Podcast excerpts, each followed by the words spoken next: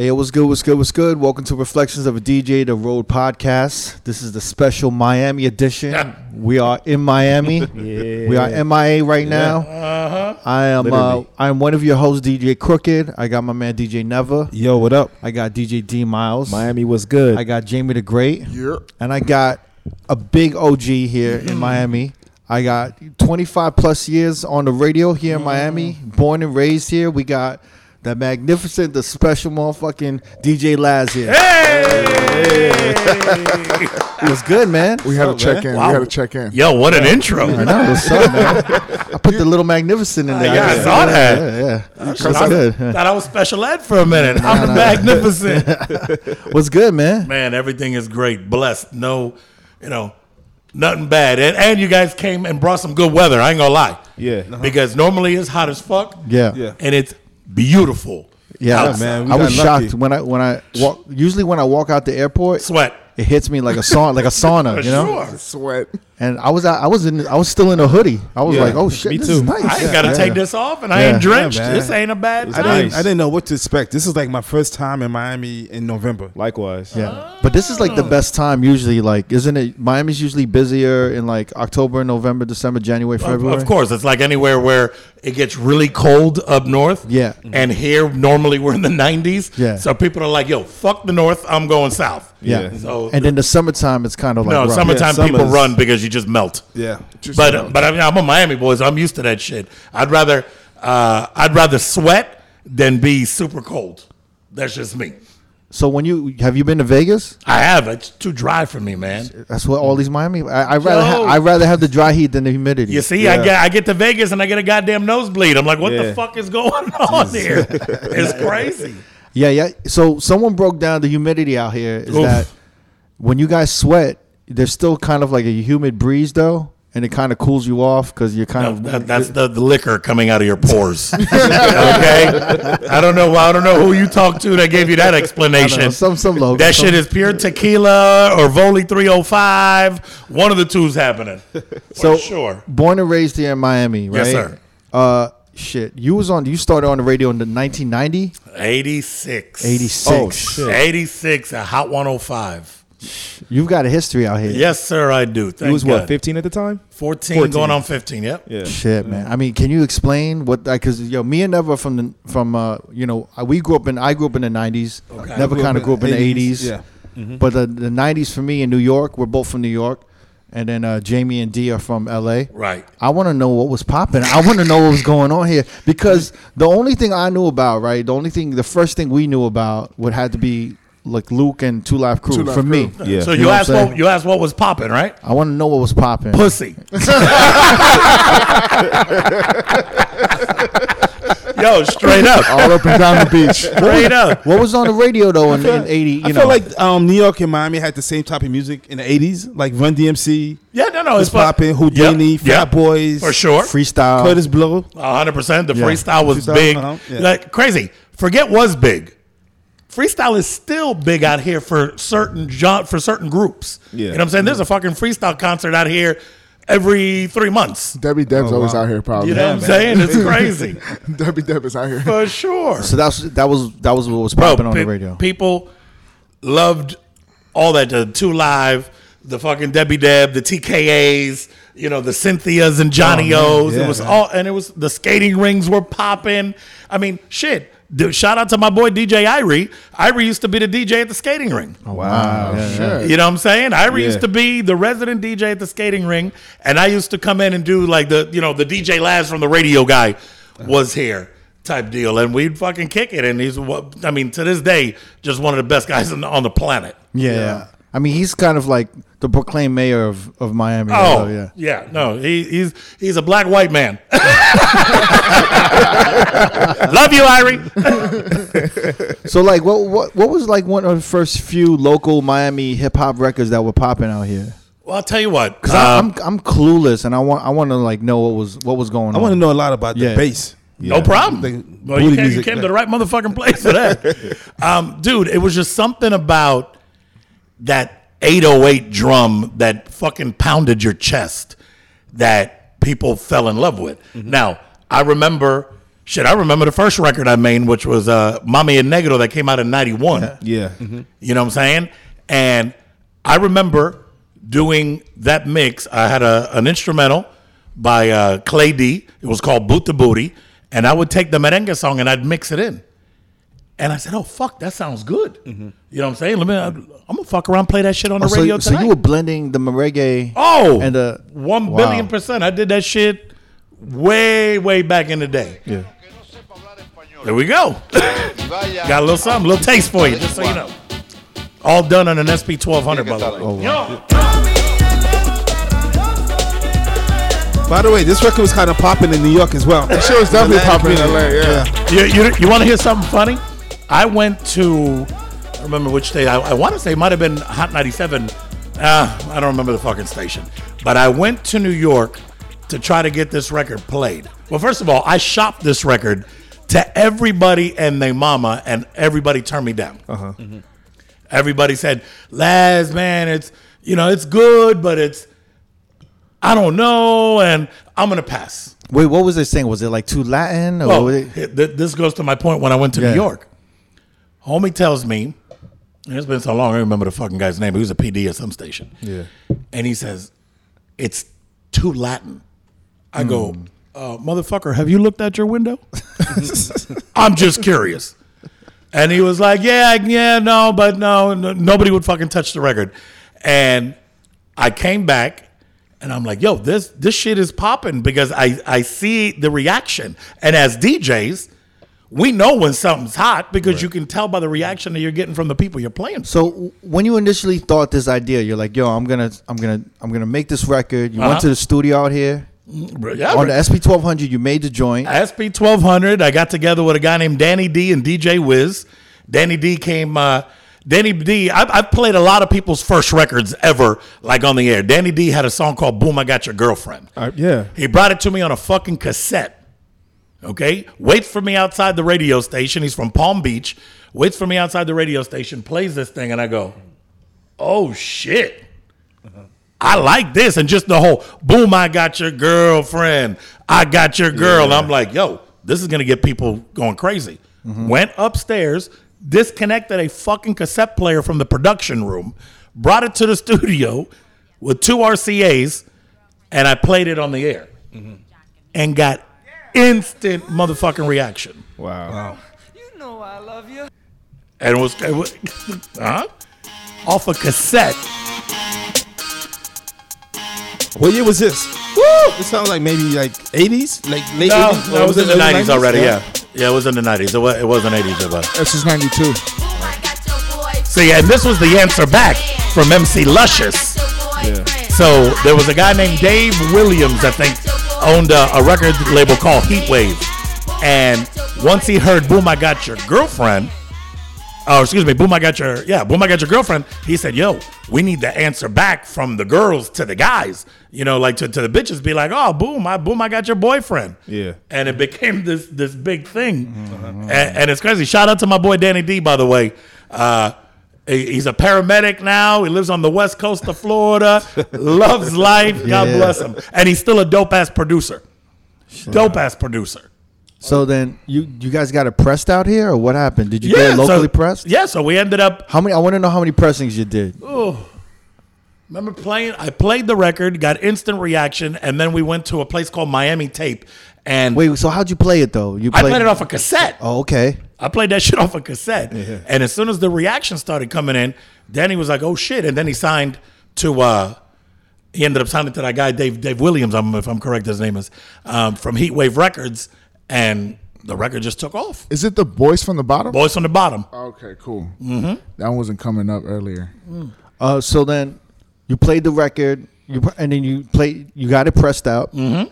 How many did you get? Like I, I want to say, but the initial thing before we actually before they signed to uh, to Heatwave, I think we pressed like 200 copies, 300 copies, 200 just to get it to the DJs. Right, right. You know what I'm saying? Boom, boom, boom, hand it to everybody. That was back when you'd walk into the club and be like, "Yo, I got this fucking vinyl for or an acetate." so. so you did the rounds. You went to the Oh, clubs. for sure.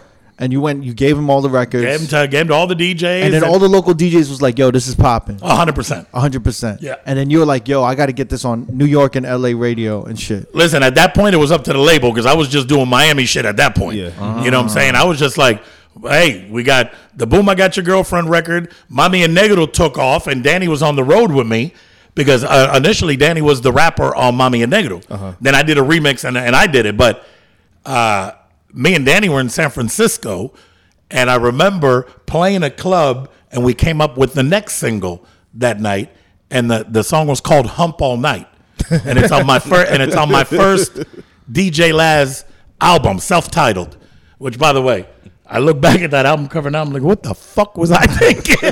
Yo, so you have free range to play whatever you wanted on the radio at the time? Because that you know, it was a lot. exist anymore. Listen, no, it was a lot easier back then than now. Yeah. you know what I'm saying. Now it's very corporate and all that shit. But yeah, back then, I mean, they trusted what I was bringing to the table and said, "Yo, let's just let Laz go." Dude, I had a mix out here that I would drive from Hollywood, where I lived, to Coral Gables, where the radio station was, Uh-huh. to do a set called Five Minutes with DJ Laz. Damn. It got quiet as fuck in here. I know, yeah. Five minutes with DJ Laz became the most popular feature every night at eight o'clock. Five minutes with DJ Laz, and it was one of those things. I would just booty record, booty record, booty record. Ah, dude, I, I would in five minutes I'd probably drop forty songs. Wow. Mm. Shit. Damn. That's crazy. Insane. What was the mixing style out here in Miami? For for the booty stuff, you know what? I'm I'm gonna pat myself on the back. I created the whole fucking just slamming the records in mm. type deal. Quick mix. quick mix. Mm-hmm. I would play a record. If it was a hook and a verse, it was a lot. You know what I'm saying? But people loved that style because it was a different song. Boom, boom, boom, hitting you over the head. And it, it's, I love it because I hear other people do it and I'm like, oh shit. Oh, shit. Where, did- where did that Where did that come from? Do you think just Dude. just, just the crowd wanting to hear just the good parts of like the chorus of the of that song? and and me as a DJ, I just I didn't I hate to let records play that long. Then once you get heavy in radio, they say no, you gotta let the, you know the program directors you gotta, let the record play because the girls want to sing along to the songs and you know that kind of shit. I'm like, listen, the girls here for for what we're doing right now, the girls want to shake their ass. Yeah. Uh-huh. They ain't trying to sing anything else except for shake that ass, bitch, and let me see, what, you got. Yeah. You know what I'm saying? That's what they wanted. By the way, rest in peace, Kid Money. Oh yeah. Just Shit. yeah, dude, it's crazy. I love the white executive voice he just put on, by the way. Uh, yes, uh, Laz, listen, I need to talk to you for a second. Um, Got all really fun. this whole, uh, bu- you call it booty music, right?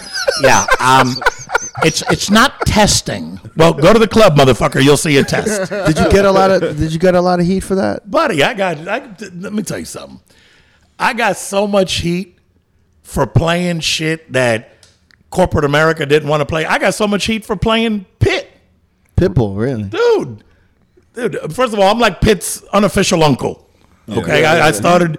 You, You, brought know, like Pitbull. You, you like made him popular. Or you Yeah, started playing his music. in definitely, One of the first. DJs to do so. A hundred percent. And I remember Uncle Luke introduced me to Pitt. Uh-huh.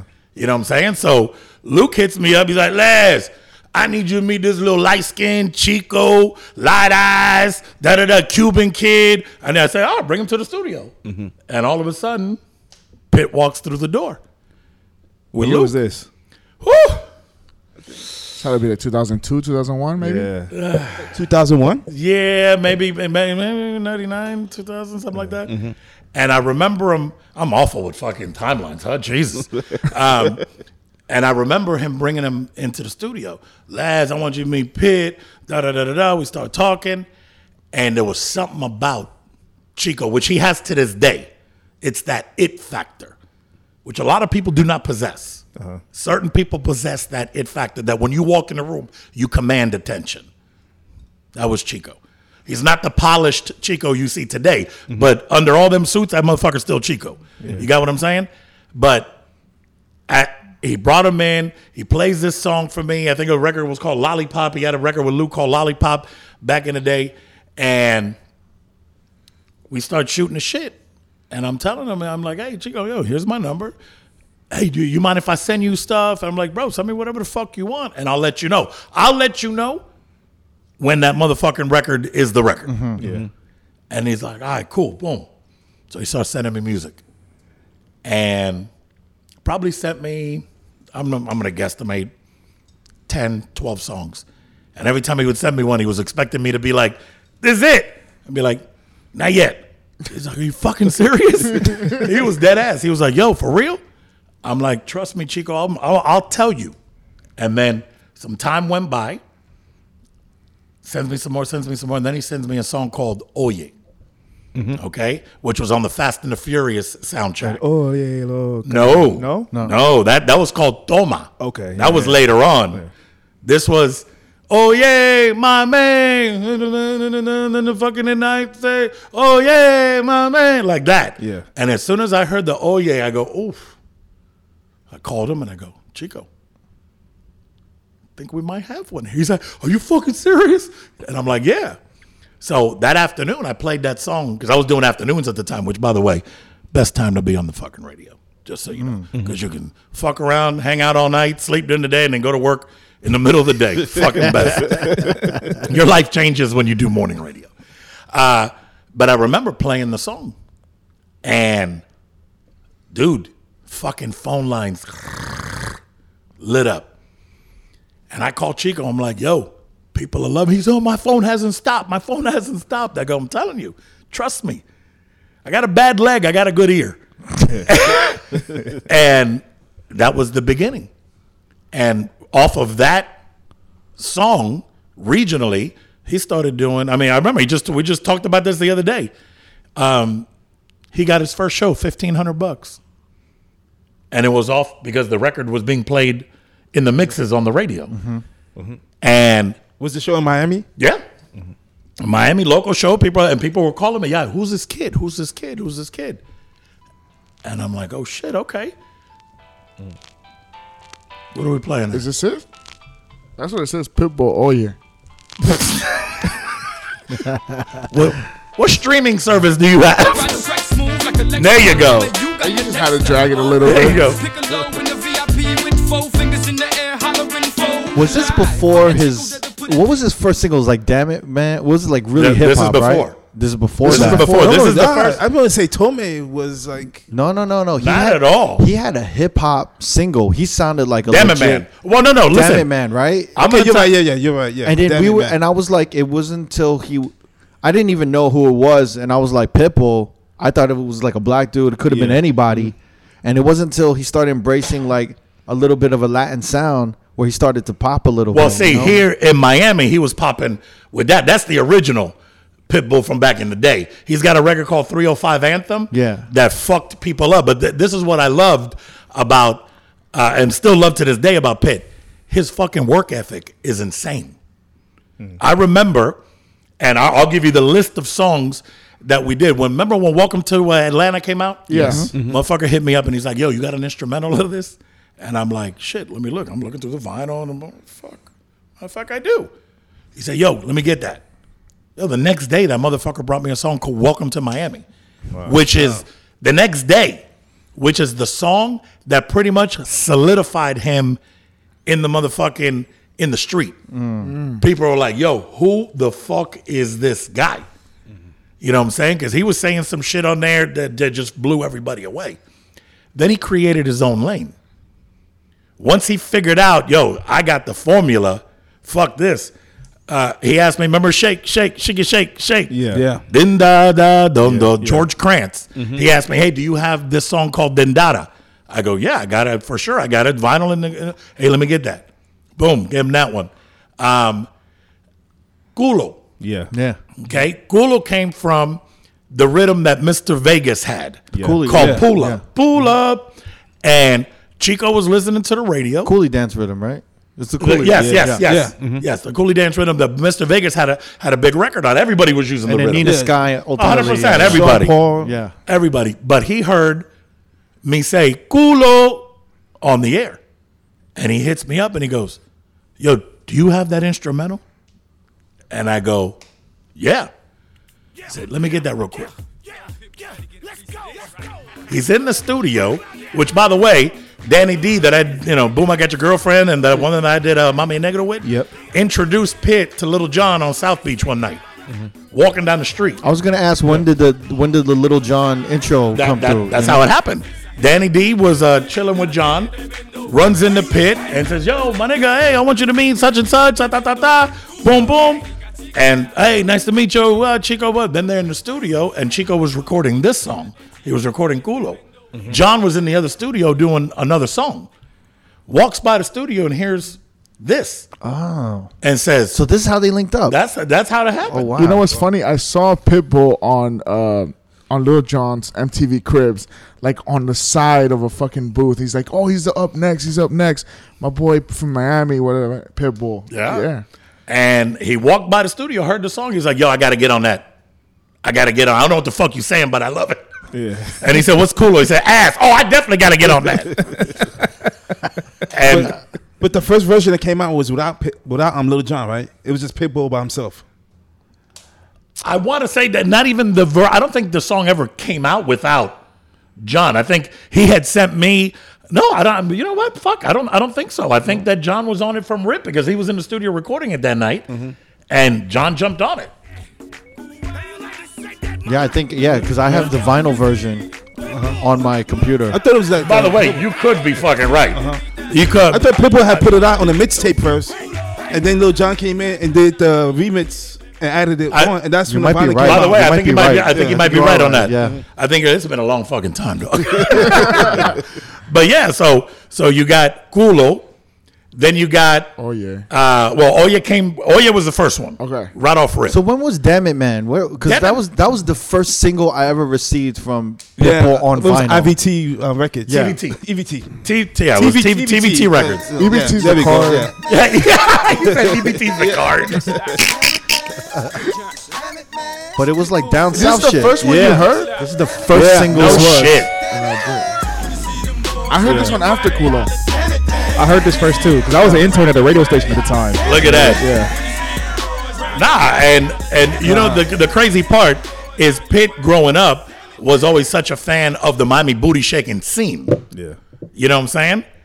Because he would hear all these songs and you know Luke, which fucking Luke helped him out tremendously. Mm-hmm. But the Miami booty shaking scene was serious down here. Mm-hmm. And then I know I got a couple New York motherfuckers in the in, in the podcast right now, but I'm gonna say something. Yeah, go ahead. New, New, New York boys used to come down here and be like, "Yo, man, fuck this booty shit, fuck this and fuck that, and play some hip hop, son. Yo, son, play some hip hop." I, I, I, I used to say that. You're shit. absolutely Yeah, right. Yeah, yeah, man. Not until this happened. Why he had to put the non mean? we wasn't saying not mean back in those days, man. Come uh, on. Nah, Yo, then all that shit was happening until two girls would start shaking their ass to a booty shaking set. You're right.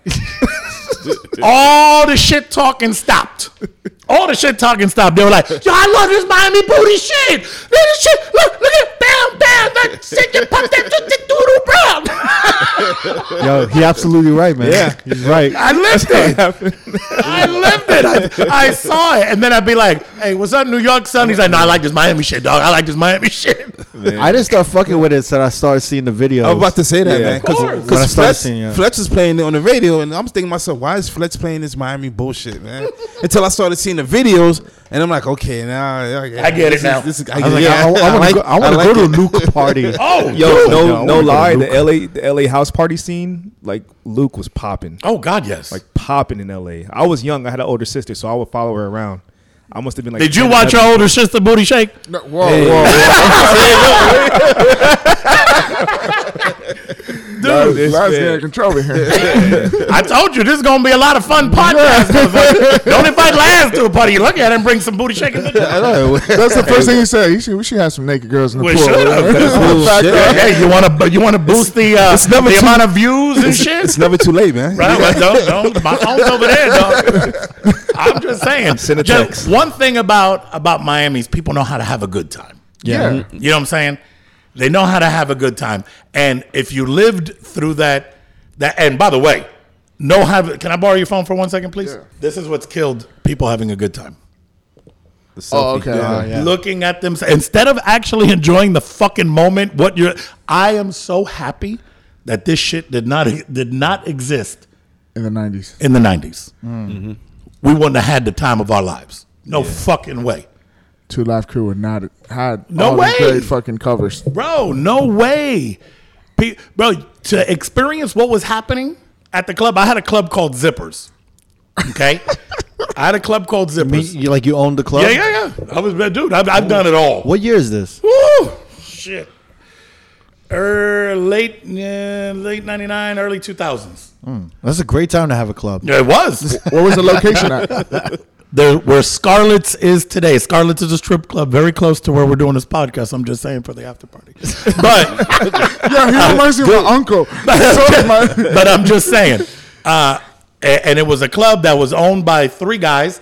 They invested their money in it. They couldn't get a person in it. They were open for six weeks. I had another club that was called Uptown before I went and did zippers. So I had a partner in Uptown.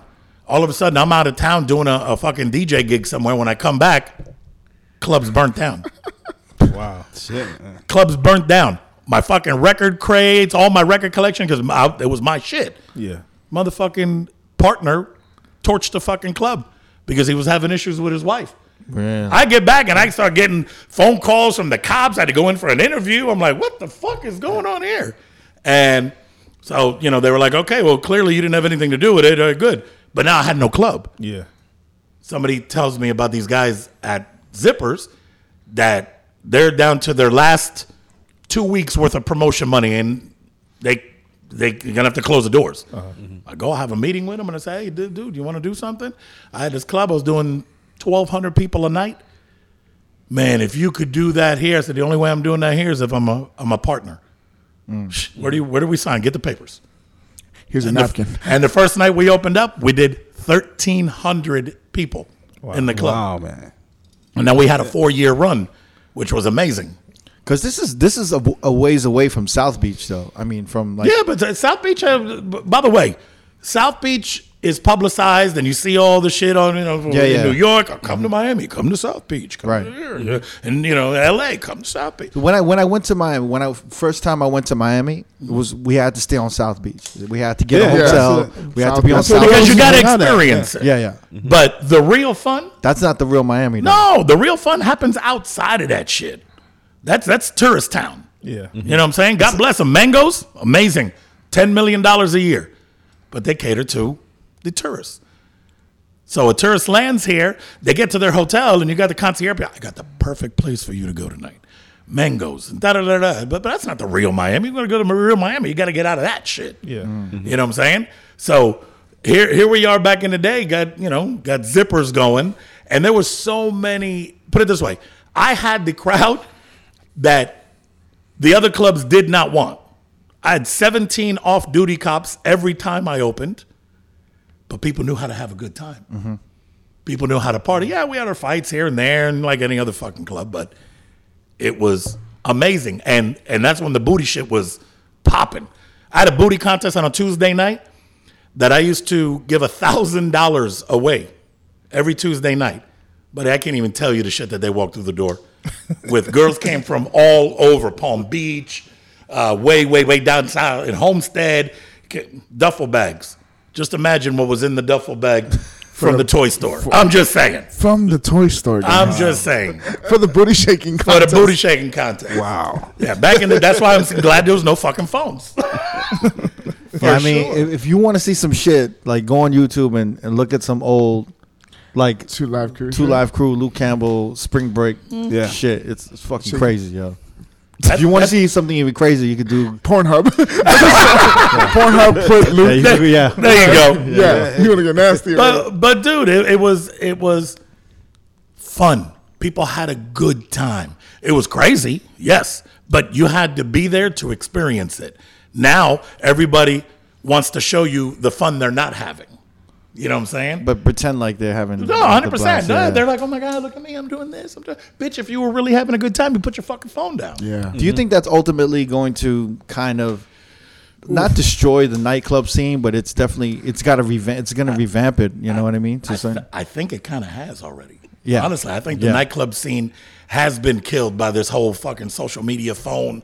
Put it up and show everybody what I'm not doing. And, and ready, it's an evil necessity though. In the business that we're in as DJs, mm-hmm. Yep. it is an evil necessity because we have to promote what the fuck we're doing, mm-hmm. where we're at, da da da. But on the same token, it's like, dude, I'm, I'm going to show you where I'm at. Then come and just have a good time. Mm-hmm. Yeah. I'm not going to sit there and film the whole fucking night instead of concentrating on what I'm doing. Because to me, the best feeling in the world about being a DJ is you're in control. That whole club is revolving around you and what you're playing and what you're doing. There's no better feeling on the planet than when you're rocking a fucking club and you throw in a song and people lose their minds. You did that. Mm-hmm. That's the shit that I try to tell. You know, not these button pushers these days, because there's a lot of people that call themselves DJs that are not fucking DJs. You know what I'm saying? I, I, I believe that if you didn't live through that culture and at least start out at a, if you don't know what the fuck a turntable is, we got a problem. we got a problem. So, who do you think it's important that all DJs pretty much know at least to learn to spin on a turntable and everything like that? I would love that. I would love that. Don't get me wrong. Technology is our friend and is our enemy. Ready? Mm-hmm. Technology allows me not to break my fucking back carrying seven crates of records Right. to an event. Mm-hmm. that was never cool. That was not fun. Not ever. fun at all. That was the worst part. And then traveling was the worst. oh God, yeah. How, remember, they didn't charge for bags back then. They didn't. No. Well, at least when I was doing it. Yeah, no. I'd carry crates and you put But them. I, I've heard horror stories where they would lose a crate or oh, lose two buddy. crates. Oh, for sure. yeah. For sure. When people figured out that that's a fucking DJ, that's why I never put my name on a fucking crate. Ever. This shit was black.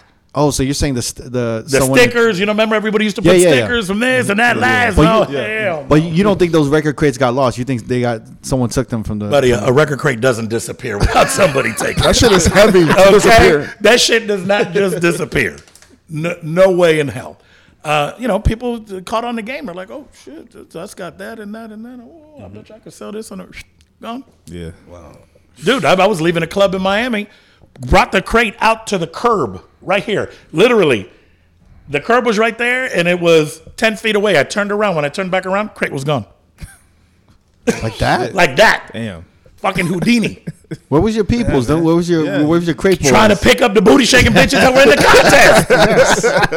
contest. Yes. You know what I'm saying? Damn, That was like the come up though for every DJ who wanted to come up. You got to carry, you know. Oh, 100%. the- You gotta- you- you the gotta- OG's crates. Damn right. You got to Yeah. earn your stripes. That was like a rite of passage. You know what I'm saying? But but look at look what came from it. You're helping out the DJ, ca- ca- carrying crates, setting up equipment, this and that. When I'm playing, this motherfucker free reign, and all the girls are coming to us. Mm-hmm. Yeah. And I'm with the DJ line. Exactly. It's like it's like fishing in a bucket, Yeah. and that that's exactly what happened. So these guys would get like the perks of oh shit, we get to hang out, and oh dude, well, look at that one, and ooh. And then they get laid, and they're like, "Oh my god, I love Laz." I can't tell you how many people I got laid, and how many people. Oh my god, bro, forget it. But didn't you kind of start off that way also when you started DJing? I did. I was out. Matter of fact, I helped my brother, but it was family. Yeah. See, now I'm gonna give you a little backstory on, on Laz. Um, I Well, got- you you I- you've got a very interesting I do. childhood Yeah. story. I do, I do. Yeah.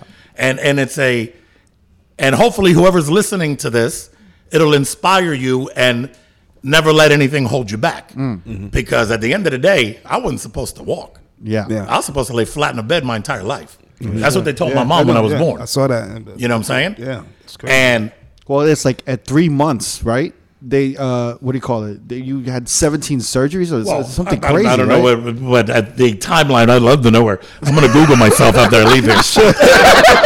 Cookie got some good you, shit. cause you be like, damn, yeah. but I was born right. Mm-hmm. Mm-hmm. My mom, my brothers and sisters were born in Cuba. My mom was 37 years old when she had me. Mm. So all of a sudden, oh shit, you're pregnant. Oh, that was unexpected. Okay, well, boom, gives birth, and the bottom of my feet were touching my chest. Bottom. Think about that for a second. I got quiet. Wait. the bottom. so your foot, because this is on film and all that shit too. The bottom, like this, touching my chest. It was just resting like that. on both legs. Yeah, just there. So I have no joints. Ready? I'm gonna borrow you for a second. Push my arm back. I don't want to hit you. No, no, I'm not, I won't hit because it, it won't go back. I have no Oh, joints. wow. Oh wow. So when I'm on the phone and shit, it's like, you know, yo, what up? Oh. And oh my God, that's some cool hip hop shit. I had a white girl tell me that one day. She's like, oh my God, I fucking love the way you hold your phone. Is that like some cool hip hop shit? It's like, no, it's having no joint shit, bitch. Yeah, yeah, For real. That's wild. For real. there's fucking videos in the I'm telling you. And dude, it, it, it's just insane. So here's the doctor comes in. He tells my mom. That does look fucking cool though. The holding the shit. yeah, up. By the way, hang out with me. Hang out with me for one week. You'll be holding your phone the same fucking way. I swear to God. It's happened to all my friends. Yeah. It's happened to all my friends. Pass friends. him your phone now. You just hold it for the camera. That's that's you. literally how I hold uh, like one of my boys' phone that I know is a dirty Look. motherfucker. like, because this arm don't bend and I compensate with my wrist. Uh-huh. So I'm like, yo, what up? That shit look cool as hell. Yeah. That's some cool hip hop shit. That shit look fly as fuck. Right? so, so it's You're like, yo. Laz is feeling himself. Look Yeah, at the way yeah, he well, that his fucking phone. motherfucker. so here comes the Wait, doctor. is that the reason why you do voice text as well? Oh no, I'm just fucking lazy. Okay, cool, okay. Because I saw him do that, and I was like, oh, okay, maybe, yeah. No, I figured that shit out. And fat fingers suck. Okay. I hit three of them at the same time. I'm like, yo, I'm just using my voice. and I love how people tell me you can actually do that, and, and it it does it perfectly. I'm like, yeah. They're like, oh, you're a radio guy. I'm like, no, just fucking talk. Yeah, yeah. So doctor comes in, tells mom, hey, listen, your son was born with a birth defect.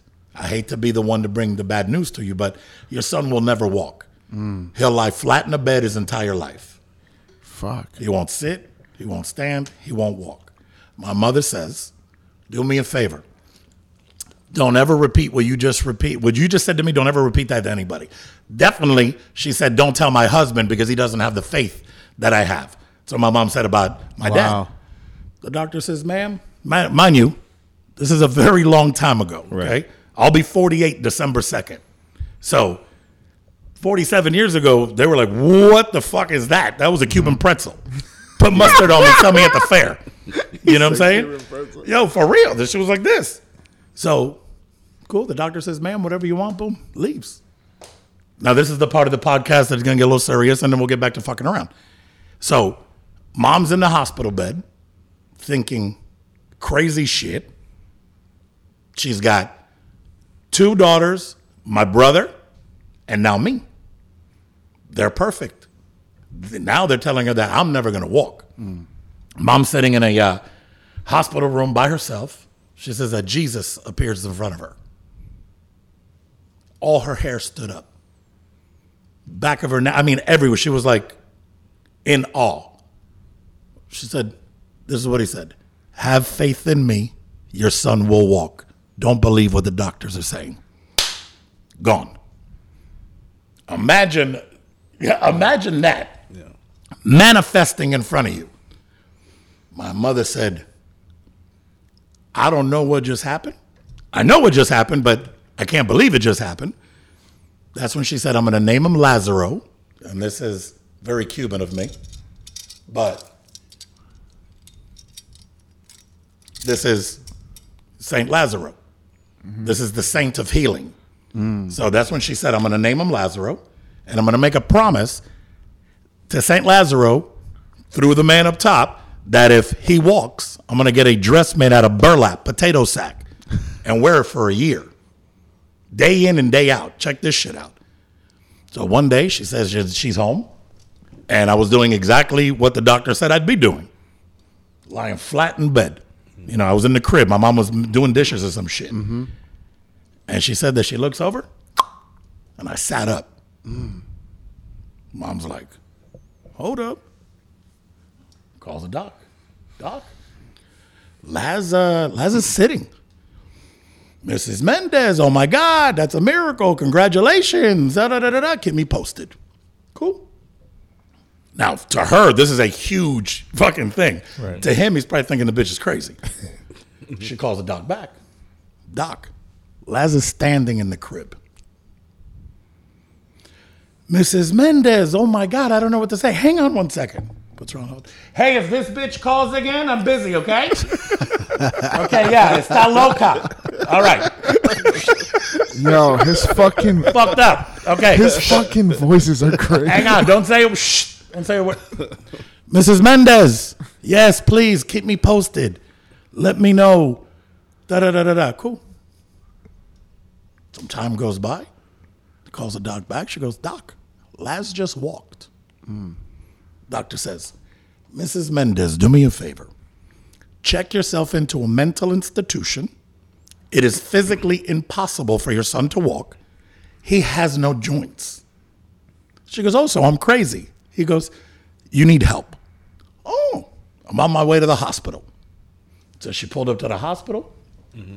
There was a gang of people outside. Mind you, you know, my calves are in a fucking jar somewhere. So, boom, we pull up. 200 people outside. Doctor takes me out, sets me down on the ground, and all fucked up. Wow. I walked to the doc. Took, you know, took steps. So the fucking doctor felt that his knees didn't move for 20 minutes. Because imagine everything that he had learned, everything that he had studied, everything he read, every video he saw, every, you know, just everything. I just defied all that shit. So now this motherfucker's like, yo, I don't know what happened. But now that it happened, now let's go. Yeah. And that's when all the surgeries started. And I don't know the timeline. I don't know what, what you Googled, but Yeah. I don't even know. I was a baby. So, but I got, you know, I got 17 surgery scars all the way down the back of the leg, on the foot, over here. I got them everywhere. But you know what? It's made me who I am. Mm-hmm. You know what I'm saying? So I turned sort of like Pitt, a negative into a positive. I said, okay, fuck, I limp. Can't get rid of it. I'm gonna call myself the pimp with the limp. I've always been a ladies' man. I've been a very blessed motherfucker in that department. because what I lack in physical ability, I have in personality. Mm-hmm. And at the end of the day, you make a bitch laugh, you feed her and you fuck her, you got her. Damn. That's Jane. That's your. That's, That's your my game motto. plan. Jamie was saying that. I've been saying that for the fact forever. You know if you can make it laugh and you, you, you treat us to some good tacos, you good. Man. I'm Mexican, so I don't take it to go. the Cuban front. For sure. That's But fucking insane. That's, a crazy crazy. story, right? That's uh, It's inspiring. it's real, one of the most beautiful stories I've heard. you know what I mean? Yeah, Thank you. Honestly, but but it's yeah. eh, listen. One thing about me is I'm real. The same Laz that you get on the radio is the same Laz here. I just get to talk more because corporate radio now is you know you got to play the music. You get X amount of time in between. And I get it, but here we're just that's that's why podcasts are great. You're just having a good time shooting the shit with people who do basically the same thing you do. Yeah. Mm-hmm. And you know, to be a DJ is something special, mm-hmm. and and we're blessed to be able to do it. Mm-hmm. So that that's the beauty of it, and especially here in in Miami. I, I travel, I do you know DJ gigs out of the country. I got a residency in the Bahamas, and I, I I love that because you get to see different people and how they react to what you're doing. That's the coolest shit on the planet. Well, I, I thought I think also what's great is like you telling us that you know you're 48. I, I I'm I, I just think when I was younger we didn't see that older generation of DJs, and at some point some of the club DJs that I grew up listening to they I think they thought they had to retire and get a real job, and now we're starting to see it like you know the generations I look up to. Uh, you know they're they're still DJing, As And long as know- you stay up on your game. yeah. Mm-hmm. You know what I'm saying? You stay up on your game and you stay try to stay as relevant as possible. And again, I'm not gonna go look. My my 14 year old son is DJing now. Yeah. Mm-hmm. I love it. To me, it's a very proud parent moment. But I'm not gonna go and try to DJ his 14 year old fucking friend's party because that's not the music I'm into. Right. Yeah. So, but my son. So I'm selling the shit out of my son. I'm pimping my son right now, for sure. My son, my son did two gigs this weekend. You know what I'm saying? So know know your role, but just be good at at, at the craft. Mm-hmm. Know how to make people have a good time. And there's a lot of DJs. I don't know if everybody will agree with me on this, but some DJs play for themselves. Mm-hmm. Mm-hmm. Yeah. Don't you can't ask me to play shit. I ain't playing shit. I'm, I'm not that guy. You can now you ask me for a stupid song, I'm gonna tell you it's a fucking stupid song. not gonna play, but you gotta play for the crowd. You know what I'm saying? You make everybody happy, and then in in between making everybody happy is when you weave in and you you teach them on some new shit. But you weave them, And maybe that's the radio mentality for me. Mm-hmm. But I, I love like I, on globalization now. I do Saturday mornings, dude. That is my musical therapy. Because if I wake up in the mood to do, you know what? I ain't done a fucking '90s hip hop mix in a minute, and I just get in that zone. I'm rocking '90s hip hop. Yeah. If I wake up one day and I say, ah, eh, sun is shining, I saw a good booty uh, last night at the club, I'm doing a Miami booty shake mix. Boom. I do that. And, and what I love, this is part I do love about social media. You can see reaction from around the world on what you're doing. So if people have an access to be able to listen to what's happening, what you're doing, dude, forget about it. And then you you see the instant gratification for them. They're like, "Oh my god, I can't get out of my car because you're fucking every every time I think you're, it's over, boom, you hit me with another one. I can't get out of my car. I'm late to work." I love it. Yeah. You know what I'm saying? To me, that's the best shit on the planet. But that that part I do love social media for, and to promote yourself and everything. But when you're in the moment, man, be in the moment. Live that shit. Yeah. That's what I'm trying to say. You you mentioned uh, DJs that play for themselves. Mm-hmm. Have you noticed more of those kind of DJs emerging in the last ten years, five years, or you know? I would say there's a niche crowd Yeah. for for them that people that go specifically because they don't know what they're gonna or they know what they're gonna get, but it ain't gonna be like mainstream. Some people ha- have it against mainstream radio and oh my god, you can't play anything that's on the radio. You're fucking that's whack. That's it. No, to me that's not the case. To me, if you rock a fucking party, you got to know how to read the crowd and go left and right. And I have, and I have seen DJs that stick to their own thing. Look, uh, one of one of to me one of the best DJs on the planet, Craze. Yeah. Yeah. Okay, Craze. I, I, when I get a call from Craze and he's like, "Laz, I, I want you to come do this um, this party with me." I'm like, "Yeah, dog, whatever you need." And then I walk in and this motherfucker starts doing this. I'm like, bro, you need to stop. I should be doing this shit to you. You know what I'm saying?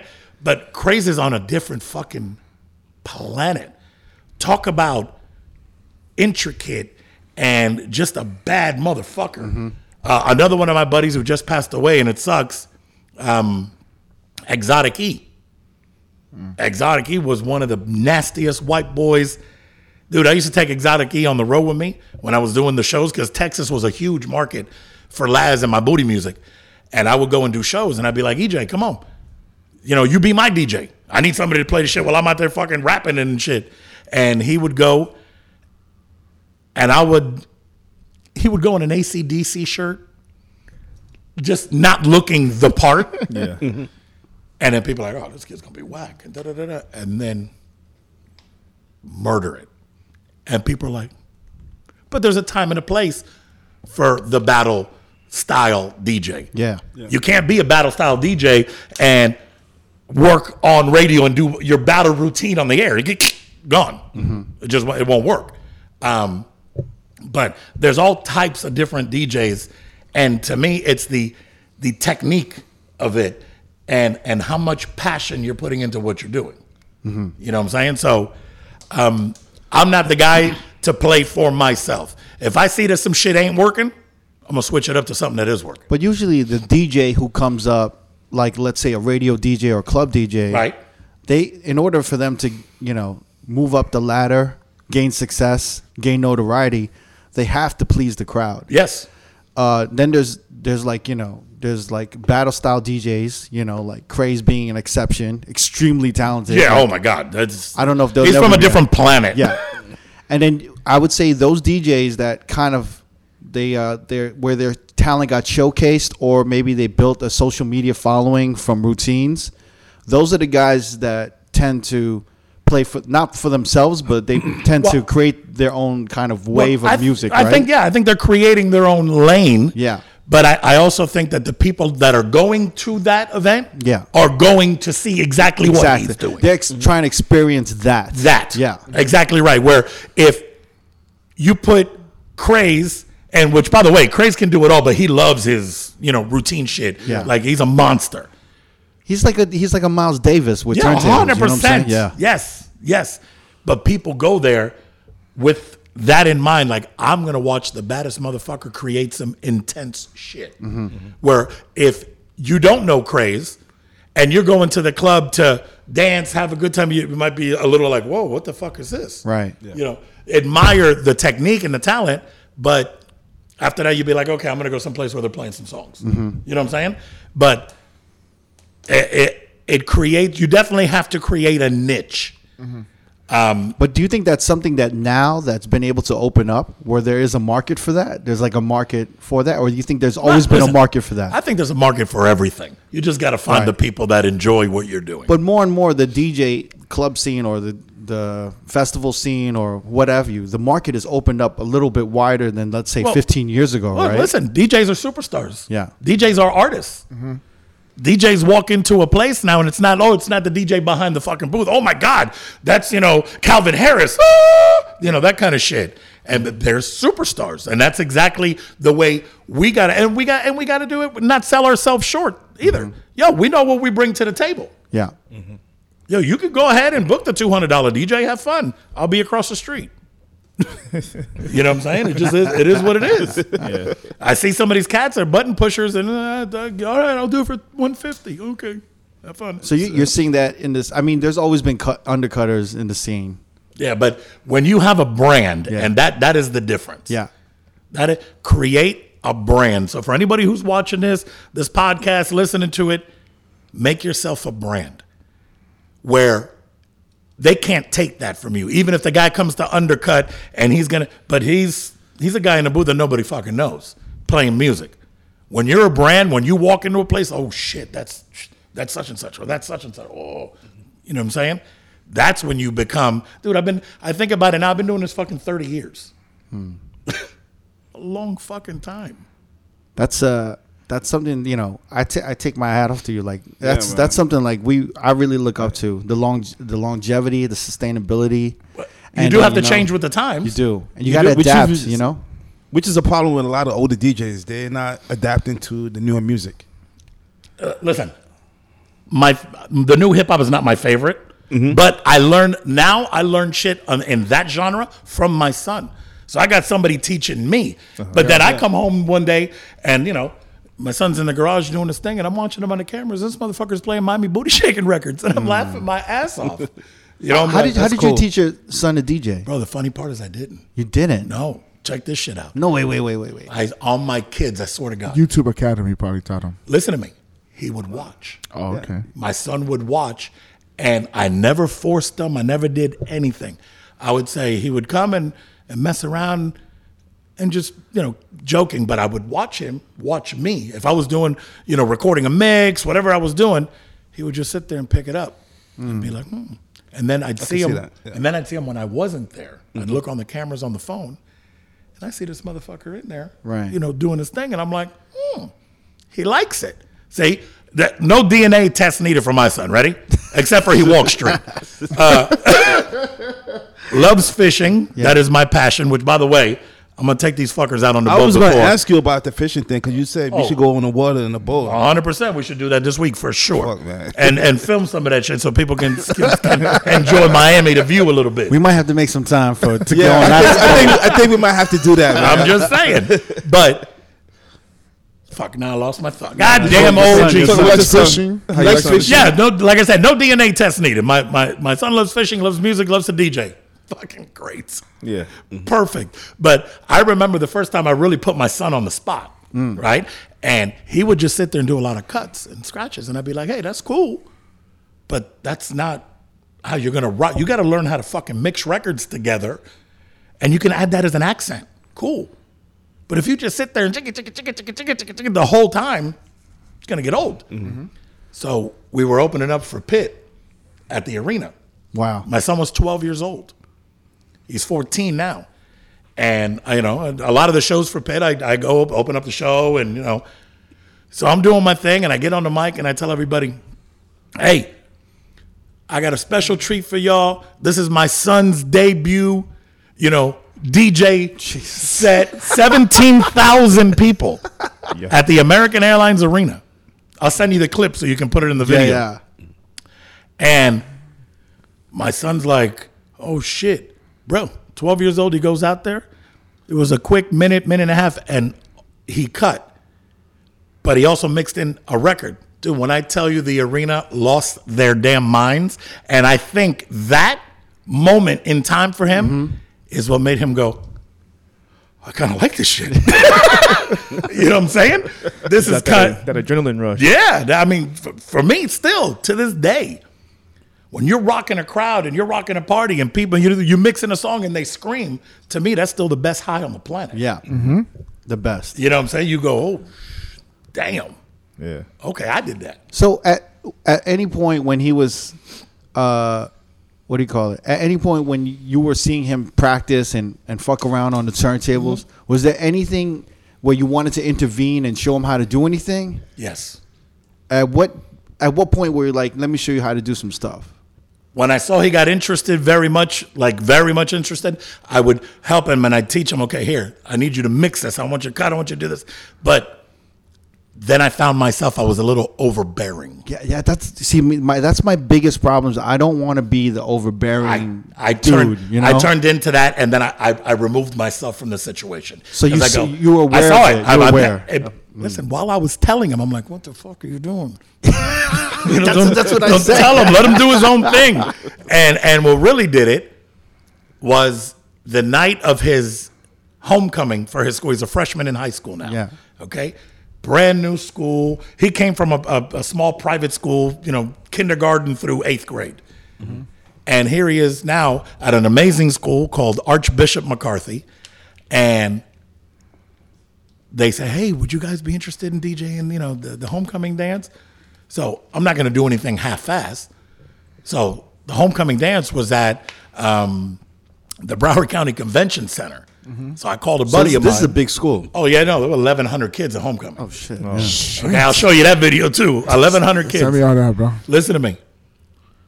I tell my son, hey, do your thing. But then I'm like, I'm watching him. I'm like, one thing I had to tell him is, you're, play, you're playing the song too long. I went in his ears and you're playing the songs too long. Go move, move it along quicker. and then I walked off the stage.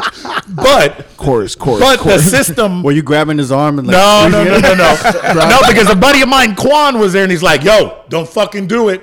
Don't be that nitpicking dad. Don't do it. And I'm like, shit. Okay. Uh, I just told him in his ears, playing the songs to him, move him on. Cool. And I walked That's off. not too bad though, man. I don't know because That's not Was bad it like all. two verse, two choruses type of shit? it was just too long. Like, for my taste, I'm like, ah, play fucking change the song. Yeah. But the system that we brought out, which by the way, I got to shout out my buddy Tony from True Audio. Mm-hmm. When I had called them, and you know, we create relationships with people in the business and give them business, and you know, one hand washes the other type deal. Mm-hmm. So I called him up and I told him, hey, my man, my son, he's in high school now. It's his freshman thing. I need you to do me a favor. I need a monster setup for this homecoming. Mm-hmm. Well, this motherfucker brought out a concert setup. Line array system, LED walls. I mean, you name it. Shit, I didn't have that at 14 years old. I had a fucking DJ booth with two scoops and some blown tweeters. You know what I'm saying?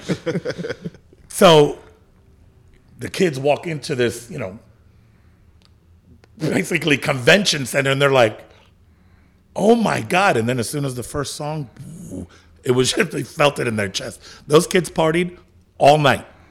All night long, he was the talk of the town. I had the whole school going, when I say DJ, y'all say Julian, DJ, Julian. 1,100 kids. Wow. Freshmen. So you freshmen. you was his hype man? I was his hype man. Nice. I played hype man, and then I played in between because I did. I didn't want him to just because I missed out on a lot of shit as a as a DJ as a kid. Hmm. Okay, I had 17 surgeries. I had pins in my knees, so I couldn't go out and do shit that other kids were doing. So I didn't want him to. I never went to my homecoming. Yeah. I never went to a prom, but I DJ'd a lot of people's prom and homecoming here. I did grad night at Disney. I mean, you name it. You still want them to have those memories and those experiences. Yeah, so I didn't Yeah. want him to miss out on being on that side and hanging out with his friends. Yeah. Right. You know what I'm saying? Yeah. So I would go, okay, you did 30 minutes. All right, now I'll, I'll do it. I'll play. But then when I call you on that mic, motherfucker, get up here because I, I ain't doing this shit. Yeah. But it, it, it was great and it's fun like to see. DJ Julian to the booth, please. Oh, yeah, no, no. It was like for sure, Julian! the Cuban came out on him. Julian! But they loved it. And, and he played the shit that those kids Yeah. really just grinded to. It was it was dope. Was now, it- mind you, it's a Catholic school, so Yeah. every time it got a little too crazy, they'd be looking at me like I'm like, Were you? Uh, did he kind of school you on some songs where you were like, "Oh shit, I didn't know this was popping"? Like, hundred percent, hundred percent. I uh, there at that event, but I remember one song vividly. Okay, "Lucid Dreams." yeah, Yeah. Okay, Yeah. Kids love him. bro, listen to me. "Lucid Dreams" was a song that he was playing over and over and over. I heard it so many damn times that I go, bro, this is a hit. This is a smash. Like, it wasn't even on the radio uh-huh. yet. He uh-huh. played it for me for like eight months. Mm-hmm. And I'm like, so I went to the station. I'm like, yo, we, we got to play this. Wow. Oh man. We got to play this song. And it be- went in full rotation. Mm-hmm. Yeah. Because, you know, everything is being tested and all that stuff. And it worked. It was mm-hmm. crazy. Juice WRLD is like has a is a cult following. Crazy now, Yes. like a following. crazy cult Thank following you. right now. Yeah, It's a little warm in here with these porn lights we got happening. good if there was women here, it'd be a different story. But good sausage fest podcast. He said that I never did a podcast with this much production with the lights in the Yeah, yeah, no, no, you guys are real deal. Normally it's like, like both of my cousins with a flashlight saying, "Hey, don't move, no problem, no problem." no problem. Yeah. That's my overbearing ass. Is that it? Trying to yeah, trying to make it. trying to make it right? Well, I'm in Miami, so I'm like, yeah, I want to make this shit good. I want to make it nice and shit, you know. And Well, listen, I, I have watched some of the stuff that you guys have done. Yeah. And it's dope. And it's, it's a great insight that people can see what, you know, because people think, oh my God, I hear him on the radio or the, I know him, which, by the way, to me is the biggest compliment. I love if somebody walks up to me, if I'm at Home Depot, mm-hmm. which is like a hardware store here, and they say, I didn't know if you guys have more. Oh yeah, yeah. We, Just saying. They got them on the West Coast. You know what I'm so I'm at home. I'm at Home Depot, and somebody hears me ask the attendant for, you know, hey, do you have this? And all of a sudden, this, this was a real story that happened. I asked the guy. I was trying to fix my ice machine at the house in the Keys, and I asked him for something, and the lady turned, came around the other fucking aisle, and she goes, "Are you DJ Laz?" And I go, "Yeah." She goes, "Oh my God, that voice is undeniable." I go, "Holy shit!" Wow, you heard that from over there? And she's like, "One, I listen to you every morning. I knew it was you." wow. I was like, "Wow!" And then we started talking. She goes, "Oh my God, you're exactly how you are on the radio." I'm like, "I can't fake shit. Either you like me or you don't like me, and I'm okay with either one." Yeah. You know what I'm saying? The day, the day you're done is the day you try to make everybody happy. Mm. It's an impossibility. Yep. Cannot happen. So stick with the people and try to win somebody over for whatever reason they didn't like you. If not, then you know, hey, go fuck yourself. Move on. You did you did L.A. radio for a little bit. I did. I did. I went to LA uh, when I, I left Power 96. What happened with that? Nothing, dude. It was just, uh, it was time. 22 years there. What were you feeling like? What made you want to change, or what? What was it? What was it? Do you think? Real talk, uh, it's simple. I had a deal with Hennessy. I was one of the uh, DJ Hennessy Collective members. And I told Hennessy, listen, in order for us to do this deal, you know, radio is radio the way it is. They are not going to allow us to talk about Hennessy or events on the radio unless you do a buy on the radio. So they said, no, no, we totally understand that. All of our DJs that are on radio, we do buys for, and da da da. Cool. So they did a hundred and fifty thousand dollar buy Wow. on the station. It was a year contract. Is that a lot? That must be. a Oh lot, yeah. right? Yeah. Um, it was that, it was a good amount. You know what I'm saying? Especially for- for something that it was 150 they didn't have, unless I would have brought it to the table. Right. So I go, hey, I- hey, this is such and such, and this is such and such. Listen, I signed a deal with Hennessy. I'm going to be doing, you know, DJ gigs all over the country, and they're flying me to Paris, all that shit. Cool. What happens in the contract? No problem. Boom. Everybody signs. Well, then the contract a year later is auto renewable. So if you don't send in writing that you don't want to renew, it renews automatically. Mm-hmm. So boom, I'm at the station. I'm doing my thing. I'm talking about a party. Oh, my people from Hennessy are going to be there. Da, da, da. All of a sudden, the GM sends me a text. He goes, "Hey, why are you talking about Hennessy? That contract's over." And I go, "No, you you might want to read the contract." yeah. Mm. and he says, "No. Matter of fact, when when the show's done, come see me in my office." Okay, cool. So that happened. I hit my lawyer and said, hey, send me the paragraph where it says da da da da da da da. Right. And it's auto renewed. Mm. So he sent it to me. I walk into the office. When I get there, it's the general manager of the radio station, HR, you know, corporate America. And I walk in and he goes, Well, I want you to know that, you know, you can't talk about Hennessy on the radio, especially because we don't have a new contract yet. So I need you to sign this paper, basically admitting guilt. Right. I go, first of all, let me show you this. You might want to learn how to read a fucking contract. And this is what I think about your paper. And I ripped it and I walked out. That's pretty much the way it went down. I left. I walk out. I called the lawyer. Me and him jumped on a flight. We went to go see Pitt in Canada, and we did a whole week tour with Pitt in Canada. When I came back, I handed in my resignation letter. Wow. That was it. What was the reason for them not accepting the renewal of the Hennessy? Because the guy was an idiot.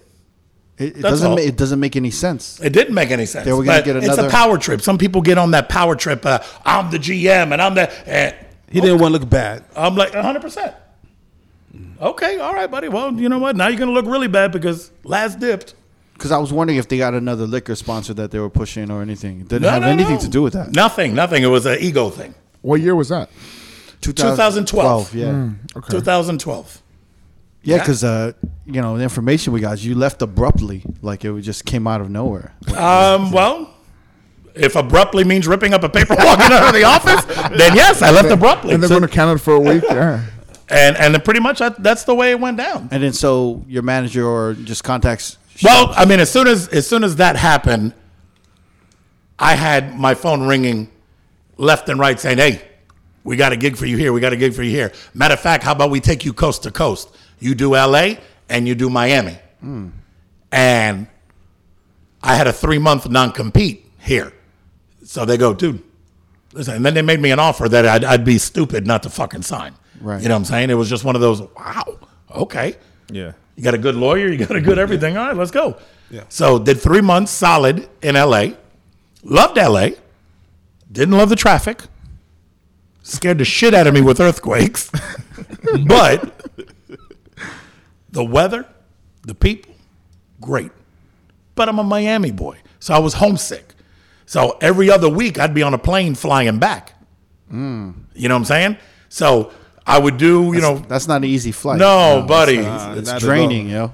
Very, very, and and on top of that, I was pulling sixteen hour days, hmm. you know, fifteen hour days. I'm like, dude, What, what were you doing? no- morning and mornings, and I was running the station, you know, but music, everything. It was it was ninety six point three. Yeah, So you're like an acting. it was Latin. Yeah, pretty much. Yeah. That was a Latin station. Yeah, it was a Latino one. Well, the funny part is when when they took me over there, they're like, We're, we want to take the station general market with a hint of Spanish. We mm-hmm. called it LA 96.3. We even changed the name of it. Yeah, I remember that. Remember? And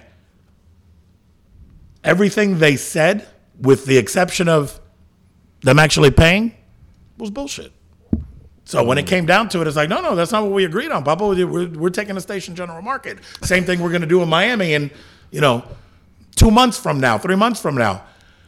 Oh, well, you know, everything got changed. So listen, I don't badmouth anybody.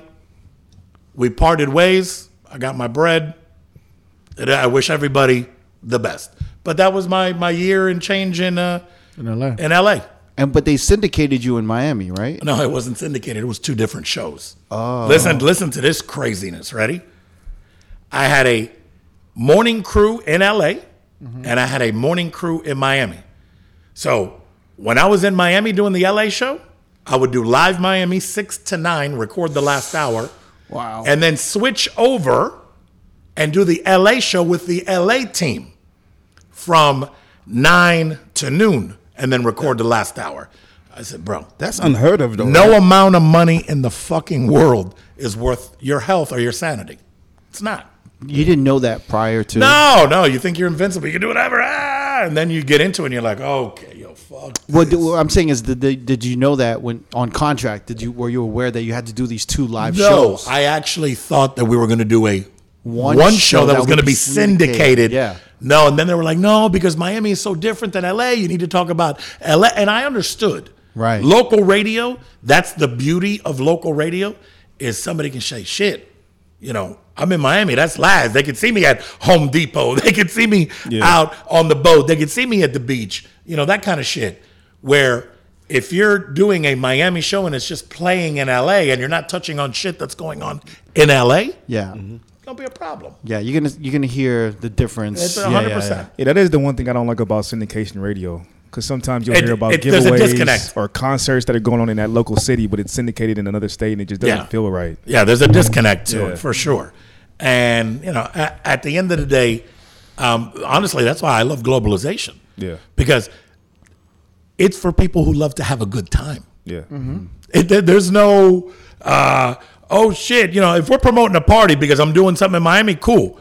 But if I'm in New York, I'm promoting my party in New York. If I'm in Texas, I'm telling people on globalization, hey, tonight I'm playing in Austin. And tomorrow night I'm playing in San Antonio. Come join me. But you're not having full on topics about some shit that's going on in your local city Yeah. Mm-hmm. that people in LA now have to hear. They're like, I don't give a fuck about La Calle Ocho. you know what I'm saying? Like, Bitch, I'm about Pico. yeah. so, So then you did that for a year and a half. a year and a half. A year and a half. Yeah, just about. And then what was your contract up? That no, it was just it, it wasn't vibing. It hmm. wasn't vibing, and we came to a mutual agreement and said, "Hey, listen, man, before before we end up with bad blood, why don't we just part ways?" And then you know, mediation and lawyers, and those those are the only people to get rich there. Uh, and then we ended up settling, cool, and went my way, and they went theirs. And like I said, I wish everybody nothing but life is too short to be mad at people. Mm-hmm. I've learned. I lost my brother, the, my mentor, the guy that got me into the DJ business. He was 48 years old. What I'm about to be, uh-huh. melanoma cancer in the eyeball. Mm. You know what I'm saying? That's when life you go, oh shit, how the fuck you get that? But This is your older brother, my older brother, he would have been now 53, 54. 53. And he's initially who kind of inspired you to start DJing, Oh, right? 100%. Dude, I remember the day it happened. Yeah. I remember the day it happened vividly. I went to a party with my brother.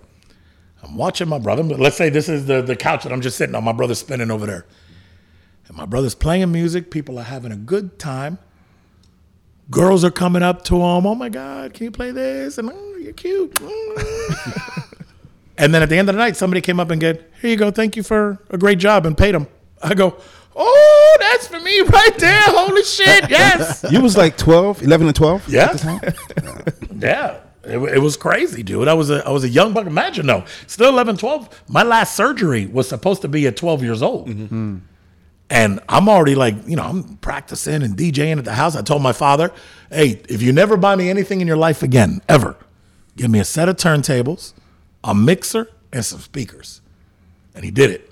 On your 12th birthday. Wow, man. Boy, those have those speakers and those turntables, and by the way, Marantz belt drives. Oh, Jesus Christ. Yeah, yeah, that's what I started. on. Marantz, Marantz was a it was like a tape recording, DAT recording company. Yeah, and they made turntables. They did belt drive turntables that the belt would fall off as soon as you went chicka chicka chicka. Mm.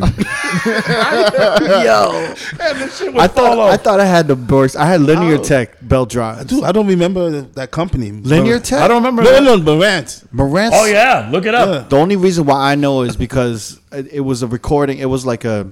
It was basically a, like a lot of DAT machines and a lot of rec- like And cassette decks, cassette and, they, and they made receivers as well, And- like home uh, home receivers. So when you did like movies or when you did like sound effects, you would record it on a Marantz. Oh, okay. And it would have like the, the recorder and like a mic. So oh. somebody at Marantz said, "Hey, let's make a turntable. let's, do it. Let's compete with Technics, but it's got to be direct drive. No, fuck that. That's too expensive. Get that belt get right the there. belt Put it here. Come on, Bill. Bill, come from the back. Put it right here. Does it play? It plays. Sell it. I wanna I wanna know I wanna know why the fuck when Direct Drive came, why they I mean, what was the first turntable? It had to be on belt drive, right? Yeah, I believe so. Yeah. And then it went to Direct Drive. Somebody got smart and said, eh, uh, "Let's not make a belt drive." Just saying. After a while, the belt drive, the belt would get it would be a rubber belt, like making the wheel, the, the Yeah. disc spin. Yeah. And then the belt would fall off, and then you'd have to take the fucking thing off and put the belt back. Yeah. Yeah. It's like like a belt for an alternator in a car. Yeah, yeah. when you Yeah, got a yeah, belt going and that shit breaks, They ain't charging your car. It would just stretch though. So after a while, before even before it falls off, it would stretch. Oh, so yeah. your zero point would become like plus two. that plus two would be zero. Yeah. And then plus four would be 0 Uh-huh. And, And then you and then it would and then it would fall off. And then remember that, right? Yeah. Totally, dude. I felt like because I was like, okay, zero is. It looks like zeros. Yeah, like why is this shit all the way three. down here now? Okay, like damn, it's plus six. We're getting, we're getting. too Yeah, we're gonna have a problem. Yeah. I only got one more, one more notch to go. and It, it's would, it wouldn't make it a plus six because it would just it would the bell would just be so stretched out. Gone. That was Marantz. That's the first time I heard that. Yeah, That's no, real talk. That, was- that was my first set of turntables. That must have been like uh, that must have been long time ago. super cheap. yeah. no, I, am trying to think. What? long time ago. But uh, to go back to the story, my, my I told my father that get me that, and you never have to buy me anything again. Boy, that fucker listened. Yeah, bro. The Latino parents, Oh, hey. hug- Yeah, you remember, I'm not buying you anything. No, ever no, again. he listened. he never bought you anything after that. One never. One day. No. if, if anything. Like Christmas came, he's like, no, no, no. You remember the turntables, right? You remember? You see that That's the DJ shit. setup? That's the shit we get. if your mom buys you some shit like two months before your birthday, this is for your birthday and that's it. And your Yeah. birthday comes, you don't get shit. Yeah, and then you go, oh. pero, pero, it's my birthday. Pero, pero, but you remember you told me two months ago you wanted it now? I don't hold that thing. yeah. It's the truth. Christmas and fucking birthdays, your shit. No, and my shit falls in December. So Oh. they would oh. bunch my shit up. So my birthday's December 2nd and Christmas, well, you know, the 25th. Oh so shit, man! I'd be like, oh shit, hey, crema. eh, Cumpleaños, maricón, hijo puta. Dale. like, fuck. Yeah, bro. That shit is gnarly. Latino parents do not fuck around. No. That's why he never bought you shit. You No. really No, told but, him that. but that shit cost me.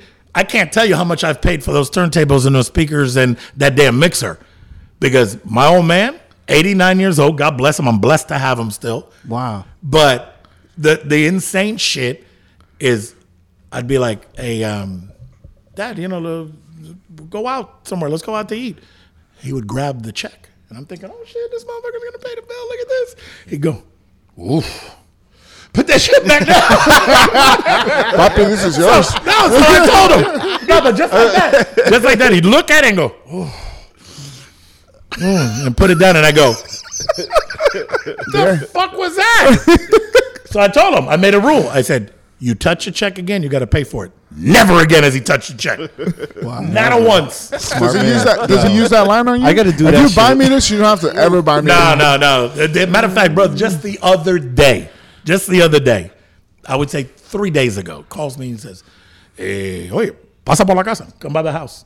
I'm like, "Ah, cool. Swing by the house. He walks outside.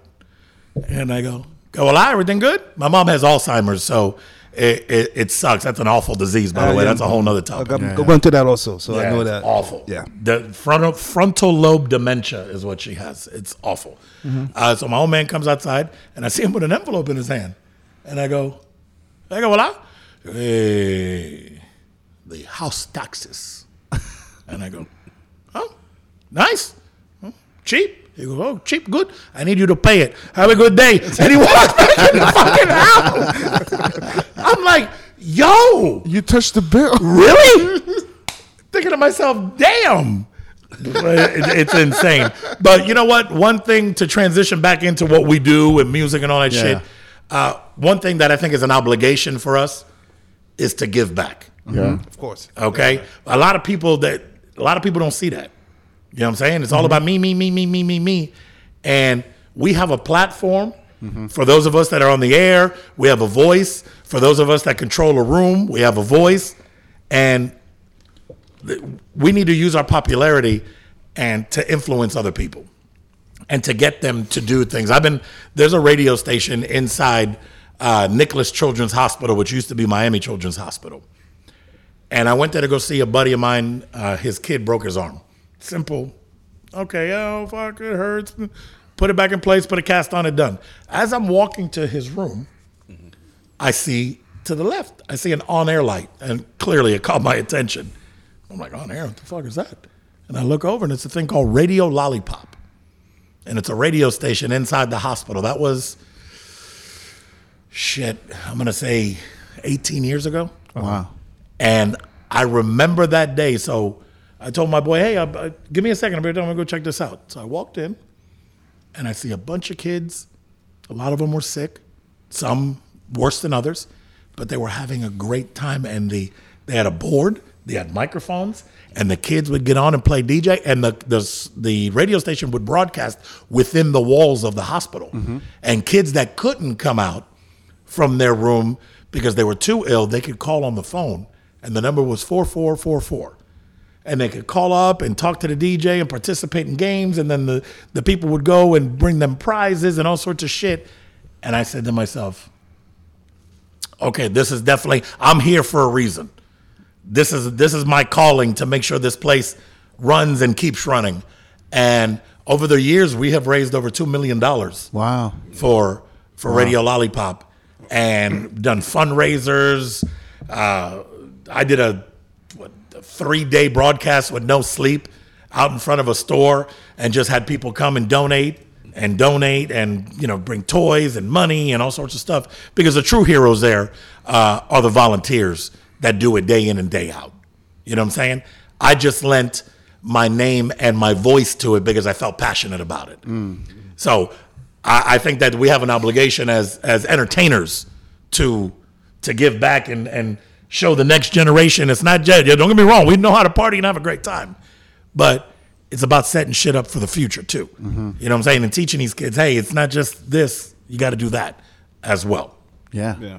So That's that's. Uh, I wanted to kind of go back to where your you know your brother okay. kind of like you know inspire you to DJ Sure. and stuff like that. And I was like, we've had so many DJs come on here, and they've always been inspired by their older brother learning to DJ. And I've always wondered, like, what happened to the older brother? And it, I, my thinking is that the older brother learned to DJ to get girls. And Well, so did the younger brother at the beginning. but see, I, just so you know, I don't know. Like I feel like the younger the brothers, they see it in a different way. It's It's a- it's, more it's more it's like affects their life a little bit more for Well, some reason, It right? was, it was a diff, it was a different drive. Ready? Yeah. My brother was a very easy guy. I am a people person. I love to be around people. I'd rather have a house that I had neighbors all around. My brother would have had a house 10 acres with no neighbors. That's just the way he was. You know what I'm saying? But I think about it now and I was like, man, yeah, okay. So my, uh, my brother got me into DJ and I really want to, I want to DJ. But then I, I thought about the next thing. The next thing to me was, man, I, I want to make records.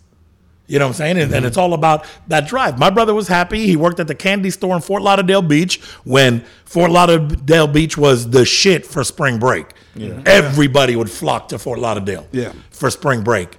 And my brother was the DJ there six nights a week. He made his paper. I couldn't do anything six nights a week, to be honest with you.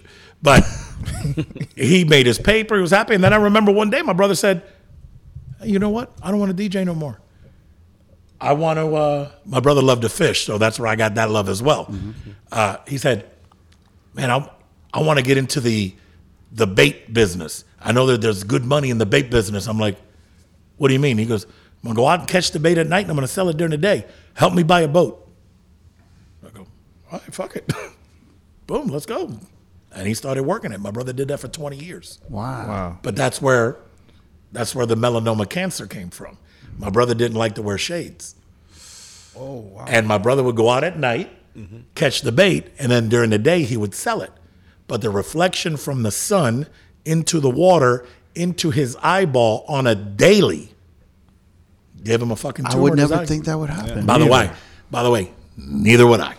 I'm s uh, you're freaking me out because I hate wearing sunglasses. Oh, not me. Clearly, you can see it. Not me. actually, I actually thought about putting my glasses on because of the fucking lights. I wear my shades all the time. I don't care. Some people call it douchey. I say, okay, I like the way it looks. but it's uh, also, the, but there's also the back reason for it. I don't take them off. My mm. brother passed away from, you know, the sun rays hitting the water into his eyeball. Shit. Crazy. That's And fucking I remember crazy. that, dude. And I remember the day it happened. I remember the day that I called my brother out on something because he was at my house and he was playing catch with my son Julian, which now is 14, the DJ, but he was young. He was probably 5 uh-huh. four. My brother's at my house and he's taking the ball and he's my son's throwing the ball to my brother, right to him. And my brother's trying to catch the ball over here. Hmm. I saw that shit three times, and I go, "Yo, you don't see the ball?" And he said, "Oh no, lately my depth perception has been off." Hmm. I go, hold up, bro. Julian, throw the ball to him again. I go, something's up. So I called my doctor and I said, hey, I know this is not your field, but I'm going to bring my brother over there real quick. I just want you to put that, whatever that thing's called, where they look at the, Yeah. with the light, Yeah. just look at it. If you see something that doesn't look right, I'll take the next step. I went like that. He goes, hey, let me talk to you for a second. Walks me out of the room and he goes, your brother has something in the back of his eyeball. I don't know what it is, but I'd get it checked out if I were you. And that was the beginning. Wow. And that was the beginning. And then he had um they removed his eyeball, check this shit out. They removed his eyeball, put a plate, a radiation plate in the back of his head, put the eyeball back in. That was the biggest mistake on, in the planet. They should have kept the eyeball out because the radiation plate didn't work, doesn't do anything for melanoma. A year later, they had to do an enucleation, taking the eye out. And then what happens? Then the cancer spread to his head Yep. and metastasized, and then it was six years of craziness. But you know what? My, my brother fought like a champ as much as he could. So, but I know uh, we got an angel up in heaven looking down who started the whole DJ Laz craze Yeah. to be able to want to do this this insane job, and I thank you for it. Yeah. Yeah, man. Yo, real talk, peace, man. Real talk. Yeah. And you was you was on the radio young, right? 14 when I started. Um, but it's funny when I started at 14, I was just the mixing guy. I didn't want. I didn't want to talk to save my life. Clearly, now you can't shut me the fuck up. They're like, "Yo, this podcast is taking a long fucking time." But do you want to Uber Eats? Nah, No, no, no, no, no, no. But, Not at all, but- no, but real talk, I, I would hate to talk on the mic, and I would hire people to MC my parties. I just wanted to do, you know, be the mixing guy. I feel like a lot of DJs are like that because I'm was like that. I hate talking on the mic, but after a while, you have to do it. Right? No, done. hundred percent. You got to get used to it. and and that that's what happened. I started getting more comfortable, more comfortable, and the woman on the morning show, her name was Bo Griffin, another one, rest in peace, um, says to me one day, "Hey, you ever thought about uh, about being on air, not just mixing?" And I go, "No, straight up, like no." And she's like, "You should think about it." And I'm like, "Oh, you know, whatever." I'm thinking about my next gig that I got to go do just to, to go mix and I've always been witty. So she started throwing shit at me, like testing the waters during the morning show because I used to mix uh-huh. during her show. And she would, and then she'd say something to Laz, and I'd always have a quick comeback. And she was like, "Told you, told you." And then one day, man, I, out of the blue, uh, I was doing mornings with her, but I, now I was a little more on the mic and a little more, you know, throwing those little comments in. And the, the afternoon guy, uh, his name was Joe Nasty. He got into an al- he got into an altercation with the girl who answered the phone, and he slapped her. Oh, Jesus Christ. Oh, fired.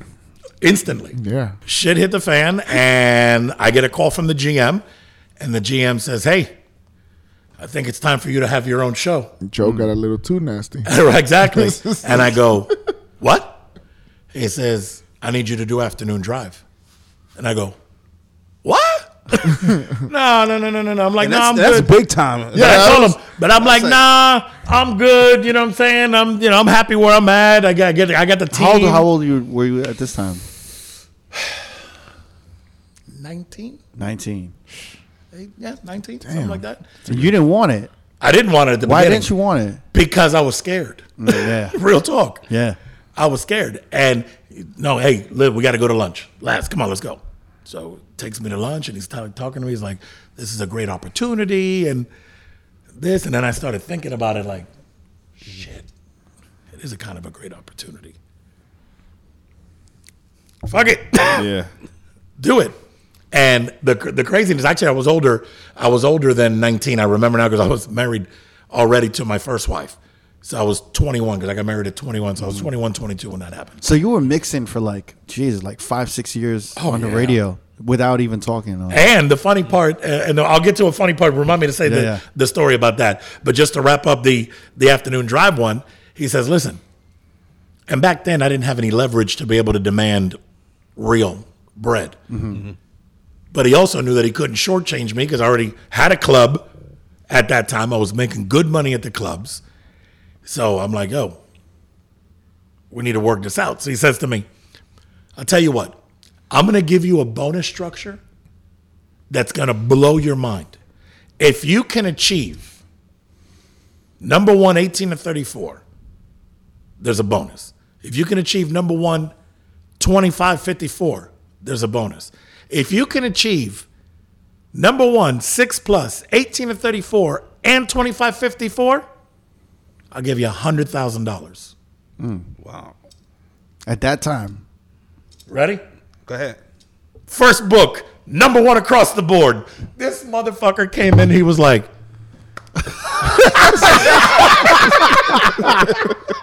he came in and he was like, holy shit. I never, ever thought that this would happen. so wait, you you got all you got all those demographics. All the demos, number one across the board, afternoon drive. wow. And how long? Uh, uh, three to six months. I think it was the first book or the second book. God damn. Yeah. That shit And the crazy part, the first three months of me doing that show, I would record all my breaks to make sure they were perfect. I wouldn't do anything live for the first three months. Yeah. Mm-hmm. Mm-hmm. And then I just had to get, I'm like, okay, I got to get out of this fucking recording, the- the break thing. And then I just got more comfortable, more comfortable, more comfortable. Practice makes perfect type deal. And then my personality came out. And that's that, that's what did it. And it was just Laz fucking around on the radio and playing, you know, great music. And at that time, it was really just fun. Yeah. Mm-hmm. So, But he gave up the check though. Yeah. oh yeah, oh yeah, and then, uh, and and and then I told him, I said, listen, thank you. First of all, I'm flattered. I never thought that that would be possible either.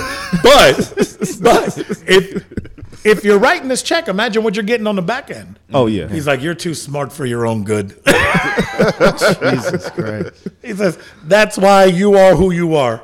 What'd you do with that first check? Nice. Uh, I bought a I bought a crib. Smart. I bought I bought a crib. Um, I blew some money too. I ain't gonna lie. Stripper club. You got to do that. Yeah, I mean, you got Celebration. Gotta do Yeah, that. definitely. Uh, dude, we didn't even need to go to the strip club. We had the strip club at the club. Oh, shit. So imagine. um, but yeah, just you know, bought a crib and started putting a little away here, a little away there. You never know what happens, and it's been, it's been a long run, man. That's good. It's great, man. It's it's a great uh, to plant seeds that early. You know what I mean, like in businesses or investments or in house and stuff, and like in property and stuff like that. At in your early 20s it's it's great because like you know, twenty years later, or so 25, 28 years later, yeah. you're like, yo, this shit was. Yeah, but you got to take the ups and the downs. Yeah, That's yeah, what a yeah. lot of people don't don't get. Just because you had to come up on one, then you lost your ass on another one. That that happened to me as well. I remember. Uh, what year was it? I had a house in Plantation Acres, on an acre and a half, beautiful crib. I paid nine ninety for it, almost a million dollars. Yeah. And I ended up taking a bath when I sold it. I sold it for seven and change. wow. So you win some, you lose some, but that's life. Yeah. It's about going like this, dusting yourself off, and Was that after? Uh, Go for the next one. Was that around after 2008 when when everything dropped? Kind of. Uh, yeah. I mean, it, it was a little later than that. Yeah. but but it, It was, was just that- too, honestly, it was just too much negative shit happened to me in a period of time, and I felt that I needed. I'm gonna start fresh. Start Yeah. over. You know what I'm saying? Uh, I have no hair to shave like fucking Britney, so Yeah, because in that in that first album, the the hairline was intact. buddy, Super Mario. Yeah. All and you know the crazy part to this day, by the way, to this day, I shave twice a day. I have a full head of hair. People don't believe me. I swear to God, I have a full head of hair. If I shave at five o'clock in the morning, I have to shave again at five p.m. Wow. Really? I swear to Five God, I'm like a o'clock shadow. fucking handicapped chia pet. Ch ch ch chia. I swear to God, Handicap chia pet. just just add water. It just I I got tired. I used to do a bald fade, and I used to see how much money I'm paying the barber. Yeah. Yo, to keep that shit looking right, Yeah. it was like twenty five dollars every time, and I have to go see him three times a week. I'm like, yo, fuck this. Oh wow. So I went and uh, bought a Bic razor one day, and I'm like, all right, here we go. Never looked back. It's been years. Well, you look good though. You know what? 48, not bad. I like the bald comment from the bald. Yeah. Now I feel like Nah, it's nah, like nah, the Baldies against. yeah, look, tell the bald ones. You don't, you don't know this guy's been like thinking about hairline implants for, Yeah, for a minute. I gotta, yeah. I've been thinking about it. He's I had the gonna lie. Deion Sanders know, yeah. uh, hair implementation. Me and you too. I know. But we got the same Why, look. We got the why, same look why with you gotta why you gotta think of the, the I mean, it's the option now. You know what I'm saying? I'm just thinking about it. It doesn't look right though. I don't know if it's for me. I'll be real. Ah! What you think, Labs? Right, I mean, fu- woo, you look like a Mi- Miami guy right now. I like that. You got the beard, you got the bald. That's what everybody looks like out here, by the way. everybody, the, the, the hair thing. I mean, like I said, for me, cool. I'm done. I got the beard. One thing, and I got to thank my barber Hugo Juice from Heads Up. Yeah, yeah, yeah. Because I used to have a thin Yeah, the, the, beard, oh, the chin like the strap. real, the, the chin strap, and he would tell me, "Dog, let that shit grow." Let it fucking grow. This thing looks fucked up on you. And I'm like, nah, I'm fine. I'm fine. And then one day I said, ah, you know what? I didn't shave for like a week and I went to go see him and he lined it up and it was thicker. And I go, oh, oh shit, I kind of like that. The thin shit is like, it's gotta- like yeah, it was back in the day. Back You got to keep day. going though, like to get it shaped, get it like shaped up. To keep Oh, yeah, no, no. I had to go three times before it was perfect. Then once it was perfect, then I started getting the white hairs. I'm like, oh no, hell no, I'm the spokesperson for just for men. Come on, Beijing this bitch up all day. so you you Beijing. Hell yeah! I got no shame in my game. Beijing. Hey, by the way, if anybody from Beijing is watching, I don't mean over there. I'm just telling you. Okay, I'm just telling you. I am your man. I'm your spokesperson. I can hook this shit up. Pragada. He said Beijing, not over there. like, not the country. Yo, how was it going back to what you said? How was it being married so young, like being in this industry? Oh, my ex-wife doesn't watch this shit. uh, no, dude. It, it- listen, I fell in love. Yeah, You know what I'm saying? Fell in love. Everything was great. But the more my career advanced, the more problems I had at home. And that's real talk. Because you weren't home. Well, I wasn't home. I'm, I'm You was I'm- having fun. I'm out at the clubs. The all these shaking girls around me. Yeah, yeah. No, it was it was insane. And I remember. No, I got a story for this one's gonna. Ain't none of y'all gonna believe this shit, but it's real. My ex-wife. Okay, at the time she was my wife. Uh-huh. She's at the club with me. It was called Roxy's. It was on Fort Lauderdale. Okay. Okay. This girl comes up, good looking girl, comes up and asks me for a song. And she's like, and I knew her for high and by. Hey, I'm- hey, Bobby, can you play? Da, da, da, da, da, da. Yeah, no problem. I'm a good, cool. Bye. She walks away. My wife. Who the fuck was that? I have no fucking clue what her name is, but I've seen her in the club before. Did you fuck her? I'm like, okay, listen. I ain't trying to do this shit while I'm at work. So I'm telling you to fucking settle down. So I'm telling you, settle settle down. Settle down because this ain't gonna end up pretty for you.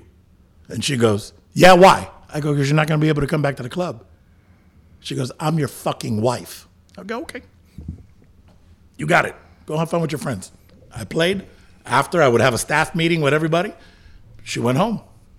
I told everybody, yo, next week, my wife is banned from the club. She can't come to the club. They go, what? I go, does anybody have a problem with that? Because anybody who has a problem with that can leave now. They're like, Laz, man, what happens when you go home and make up with her? I said, that's my problem. She can't come back in the club.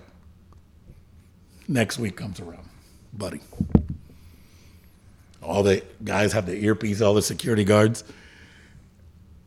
Security guard comes up and goes, Your wife's walking up. She just parked. I go, Well, you know what you got to tell her. he goes, Laz, like for real, dog? I'm like, My man, I already told you what the deal is. She caused a whole shit show last week. I told her no, no more. She walks to the front door, goes to open up the little what's that shit called the barricade thing with the like the movies, The velvet rope. the velvet oh, rope. She goes. She let herself in. she tried. she tried. and She had three homegirls with her. Security grabs her hand, and says, Listen, honey, I'm sorry I have bad news for you. You're not allowed in the club. She goes, What? It's not us. I'm just telling you, not allowed in the club. Whole shit show outside. Her friends are like, yo, fuck that motherfucker, fuck that shit. Da, da, da, da, talking mad shit. So the guy comes back in, he goes, yo, it's starting a whole shit show outside. I go, go get the cop. Go get the cop and tell her, walk her to her car and tell her she's got to leave or she's going to jail. Buddy, Yeah, man. buddy, listen to me. This motherfucker goes, Are you serious? I said, Go tell the cop to tell her that it- there's, she's- they're going to trespass her if she doesn't leave. Uh-huh.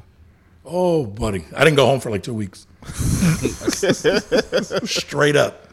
Straight up. But I told her, I said, One thing I don't put up with is some bullshit. Shit show. I loved her to death. But don't don't bring that shit around mm-hmm. that negativity and that bitching for no reason. I did I did nothing wrong. not saying I'm an angel, but I did nothing wrong that day. That's that's a red flag though when like your shorty or your girlfriend doesn't realize like while you're working that that's work and it's mm-hmm. like it's not. It's They not it's No, time no, fun. that- listen, it takes a special girl to be with a DJ for Yeah. real. Yeah. Like if you're a jealous girl, any jealous girls watching right now, do not date a DJ. Don't. Because all you're gonna do, you're gonna cause yourself grief and you're gonna cause problems for your guy at work. Mm-hmm. Yeah. Last thing that, that somebody needs is that. It's the worst energy you can have is a jealous girlfriend in your ear while you DJ. Oh no, bro! worst. Because you're there to do a job. You're there to be happy and rock, rock mm-hmm. shit and get the crowd going and all of that. No. Save that shit for when you get home. Yeah, no, and then and then if that happens, then I'm dipping and I, I'm not gonna hear it at all. when you think about it now, do you regret uh, No. banning her? Not at all. you know, d- It was the best thing I could have done. wow. It was the best thing I could have done. I mean, we divorced shortly after, but Gee, I wonder why. but we have, but we have we have a good relationship to this day because I I raised I have a daughter who's 33 now. Really? Wow. I raised her since she was 2 My motto is this: any man with a dick can make a baby. takes a real man to raise one. Right. Mm-hmm. You know what I'm saying? So when when my daughter was yay big, and was her daughter, it was a package deal. Yeah, it was combo. She had a girl and a boy, and her, and I took the whole package. So there's something to be said for that because not every guy will do that. Not every guy will do that at all. Yeah. Mm-hmm. And to this day, my daughter's my daughter. Wow. You know what I'm saying? Me and the boy had our differences, and I wish him nothing but the best. But we don't talk the way my, me and my daughter do. Yeah. And but it's you know it's insane. It's a, it's like what that saying. Uh, girls are, are are daddy's little girls, and boys are mama's boys. Yeah, yeah. Yeah. It's exactly much- the same. Pretty yeah, much yeah. accurate. So, uh, you're remarried now or what? Yes. Look at me. I was quick. Huh? I'm not banning her from the club. Uh, no, listen. Uh, I just celebrated my 20 year wedding anniversary. Oh, wow. On November the second. Wow. Congratulations. Congrats, 20 man. years. So, Yes, sir. Commendable. that's crazy. Yeah, listen, I, honestly, I would have never got married again. Yeah. It's the second time. Second time. Mm, great. I'd have never got married again. And and another thing, and this is real talk. I guess when I first started dating my first wife, I was like, oh shit, she's beautiful. Got kids already. Because one of the biggest concerns in my mind was kids coming out with fucked up legs. I was gonna, I was gonna ask real you. Real talk. No, by the way, I'm an open book. You can ask me that. whatever you Yeah. want. I wanted to ask you about that uh, earlier when I didn't know you had a daughter previously, but when your son was being born, or when Buddy. you know, on you know on the delivery day, if you were like, Forget the if you're delivery day. it. Every damn ultrasound. For nine months. When you find out. Every day ultrasound. Every time we went to an ultrasound, I'd be like, he's like, oh, everything's good. So what do the legs look like? Wow. Yeah. Are the legs good? Got a big dick? All right, it's mine. you know what I'm saying? But that honestly, that was a big concern of mine. Uh, was having kids and having them come out fucked up, scared the shit out of me. Yeah. Yeah. And thank God, thank you, Lord. I have two beautiful, healthy kids.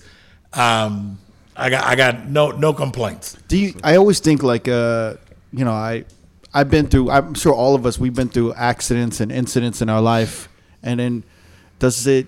Do you get a different perspective on your early, like your earlier years when you were going through the surgeries and you were doing that? When you had the kids, did it kind of bring back some subconscious memories or anything like that, or nothing? Scared, scared the shit out of me. Number Yeah, yeah. one, uh, but number two, it's it's all about the journey. You know what I'm saying? Yeah. It, things happen in life that prepare you for the next thing. So when I married the woman that had two kids, it was great. We lasted seven years. I have no regrets, none at all. We're friends today. Right. You know what I'm saying? And that I got to attribute to my wife, my wife and her talk. So both of us have grown uh, and come a long way. But dude, I'm just I remember the day when my son was born when he came out and the doctor's holding him up and and like oh shit, it's real. And you know you cut the umbilical cord and you're like wow. I mean that's a life changing moment. And then when your kid, like when you walked for the first time. Oh yeah, no, it's like ah, he's walking straight. nah, it was it was good. Uh, listen, what what I have is a very rare disease. I, I can't even repeat it in English, but in Spanish it's atugripotec multiplex. Yeah. exactly. Is that real? Yeah. Okay. yeah. One out of every thirty million people. really? Dude, So it's not like hereditary or like no, a, a no, no, genetic They, thing. they or- say they say they think that it was a virus Uh-huh. that my mom caught uh, while she was pregnant. I see. I was thinking maybe it was because she gave birth at such an. And by the way, and, and I'm sure an older age, Yeah. Mhm. 37, especially back then. Now you got women 62. Look, my baby, mama, mama, sucking titties down here. You know what I'm saying? But back then, you know, 37 was old. Yeah. Yeah. So it was it was scary as shit. And and I remember when my daughter was born. Dude, my wife and I were on our way to Vegas. I had a gig in Vegas. We're on our way to Vegas. I just got off the radio. I get home and I'm hey, I'm calling them. Hey, the car service is gonna be there at this time. We gotta go. I'm gonna walk in the house, grab the bags, and we're out. Okay, no problem. Cool. Get home. And I go, You get you everything packed? She goes, Yeah, everything's in the room. I'm like. Why, why wouldn't this bitch have it here at the door? Whatever. Let me go to the room. I go to the room, and as soon as I open the room, door to the room, I see a onesie on the bed. Yeah. And it said, Can't wait to meet you, daddy. Oh. it was one of those bittersweet moments for me. I was like, I looked at her and I'm like, "What? And she's like, Yeah, we're pregnant. I'm like, fuck. Right before Vegas. right before Vegas. I'm, my, my mind is woo party, woo boop boop boop boop boop boop. Yeah, no, none of that. It was like, hey, honey, you okay? You want some water? Want some water? Like I want a shot. Yeah, it was it was crazy, but it was a blessing beyond belief. My my daughter's name is Naya Bimini.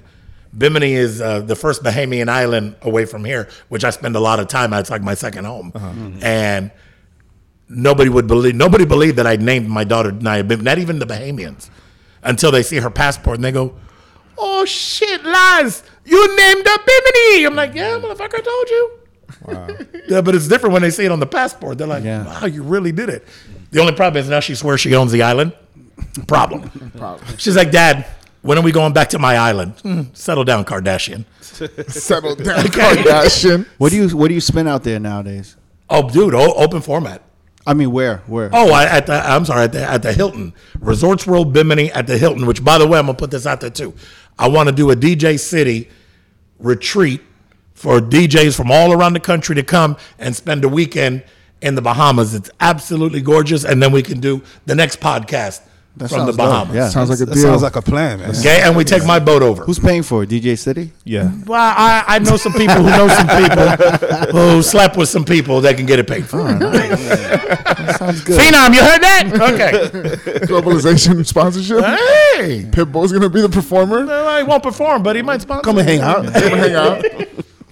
Is it? What was the most popping time for the Bahamas? I know it's still popping now. I, I recently did a gig there. Like Where, probably. where did you play? I did um, Nassau?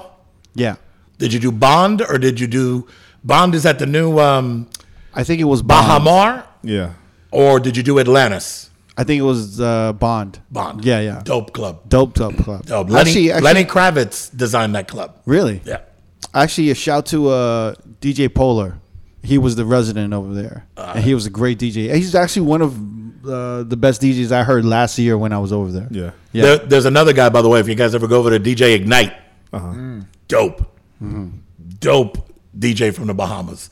It's it's such a great. It's hard to impress DJs though. Yeah, they're, it they're really is. so good though. Yeah, I heard that. No, it is. We go in. We go in already with them. Judging motherfucker. What? For sure. And then we hear one thing, but it's nice when you go to a place and as a DJ, first of all, I ain't working tonight. I'm chilling. Mm-hmm. And then you go to a club and you hear the DJ playing and the motherfuckers rocking, and you're like, okay, I like this I, motherfucker. I I love going into like I love going being on the road, going Mm-hmm. into a club, hearing the resident DJ, and having that resident DJ really dictate the sound of the room and the city. sure, because they know it. to the point where I'm like, wow, like this is great. Like I haven't heard these records being played, and like, and you really. It's like I could say like, wow, that's a Chicago sound, Right. That's a Bahamas sound, Right, that's a- a Miami. Like when I've come to Miami, I've, I've there's so many dope DJs, so much Latin music. There's so much reggae. It's a little more open, yeah, We're a melting pot. yeah. We're a melting pot of, of cultures and people. Mm-hmm. That that's the beauty of Miami, and that's why such like open format shit works here big time because you have a plethora of different people. Mm-hmm. So you can weave in and out of shit and and rock it and be like, okay, Miami, know? Miami's also one of the spots when I remember coming coming down here to spin. They Right. were the most embracive of like dirty South hip hop Mm-hmm. because I remember at the time even New York was like, nah, we're not really. Oh no, I love you, New Yorkers, but you guys are standoffish. Yeah, I ain't yeah. gonna. Until you get here and there's a girl shaking ass in your face, then you love Miami. Yeah. but it was like I remember when I came here, it was like aggressive, like Little Jon, like Mm-hmm. dirty South music, and then it was hard tribal house, like very, you know. And I was like, whoa, like this is, and it was just popping, and the energy was crazy, and I was like, wow, they're they're like really, Yeah, no, Miami has a lot of energy. Yeah. and they'll let you know when they love you, and they'll let you know when they hate you too. Though Mm-hmm. they, they, they definitely do both. it's like Little Jon. I mean, the dirty South creeping over here. It's just because you guys are part of the South, But right? but you realize what Little Jon's movement was. Yeah. the whole crunk sound. Yeah. is slowed down booty music. That's all it is. Yeah. Listen to a crunk song. Mm-hmm. Booty records here. 130, 135. I mean, my Esa Morena record, 162. Shit. Yeah. Crazy. Double time that. bitch. double time that bitch. borderline You can- soca, yeah. yeah, and bro, it was one of somebody asked me a long time ago. Said, "Laz, did you think that, you know, Esa Morena, which by the way, pull that one up because I want I want people to hear it.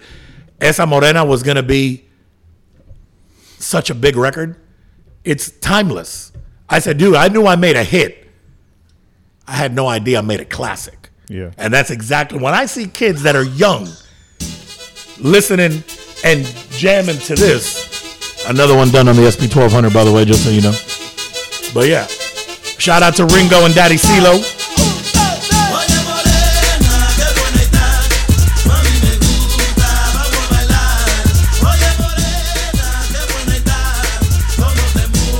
Yo, I'm hearing that bass. I can imagine that in the club. Oh,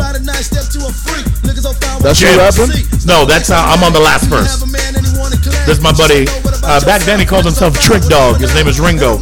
Dope, dope singer, writer. We we did the hook and the beat and everything in my my first house uh, in Hollywood in a shed, a shed that I converted into Hollywood, Florida. Yeah, yeah, Yeah. That I made into a like a, a makeshift studio. Put a 1200 and two speakers and a microphone, and that's how we did that song.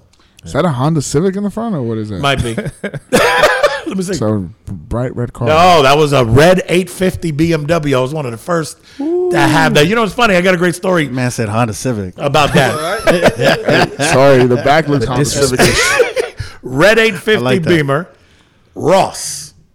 You ever interview Ross, talk to Ross, ask him to tell you the story. Rick Ross. Rick Ross. Ross used to come to my club Zippers before he was Rick Ross.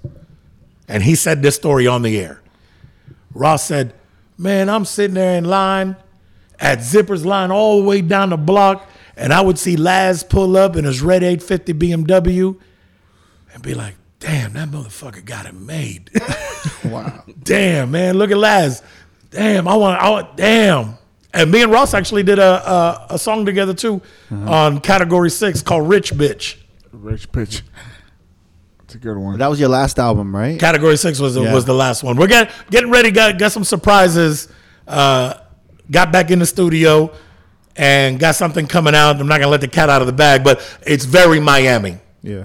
Very, very, very Miami. What's your What's your biggest song? Was it the Pitbull? Uh, Uh, Move Shake Drop nationally was probably the biggest record, but as far as regionally and the record that people know me for the most, um, booty wise was Esa Morena for sure. Esa but this one, really? this one was a big record. I'm back. Diaz brothers, let's go. I wanna see you move, move, shake, shake, now drop what your mama said. Move, I remember when I played this for Flo. Shout out to the Diaz brothers who produced the track. Uh, I played it for Flo, and I'm like, "Yo, Flo, man, man, I need you to jump on here, drop a verse for me real quick." He's like, "Yeah, Laz, no problem, cool." And boom, did the record, and all of a sudden we're moving sixty thousand units a week. And he's like, "Yo, this fucking record," and I was like, "Yeah, I mean, I, I knew a record was good, but."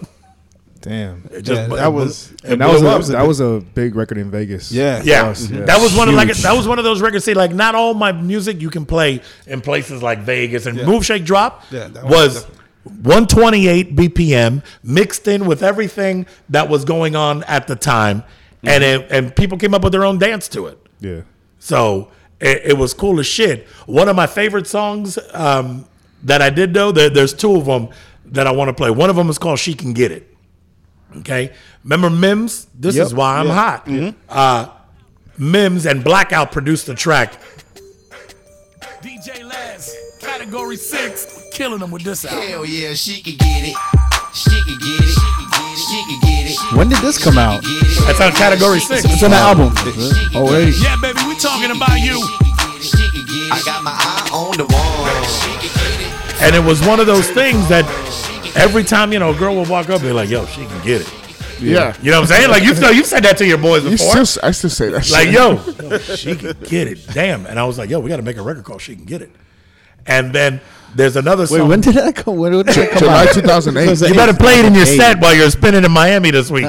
Uh, Block Party, okay, is on that album as well. A lot of records came off that album. Now, Block Party is crazy because it is about 142 BPM. It is a total Latin Caribbean sound, okay, and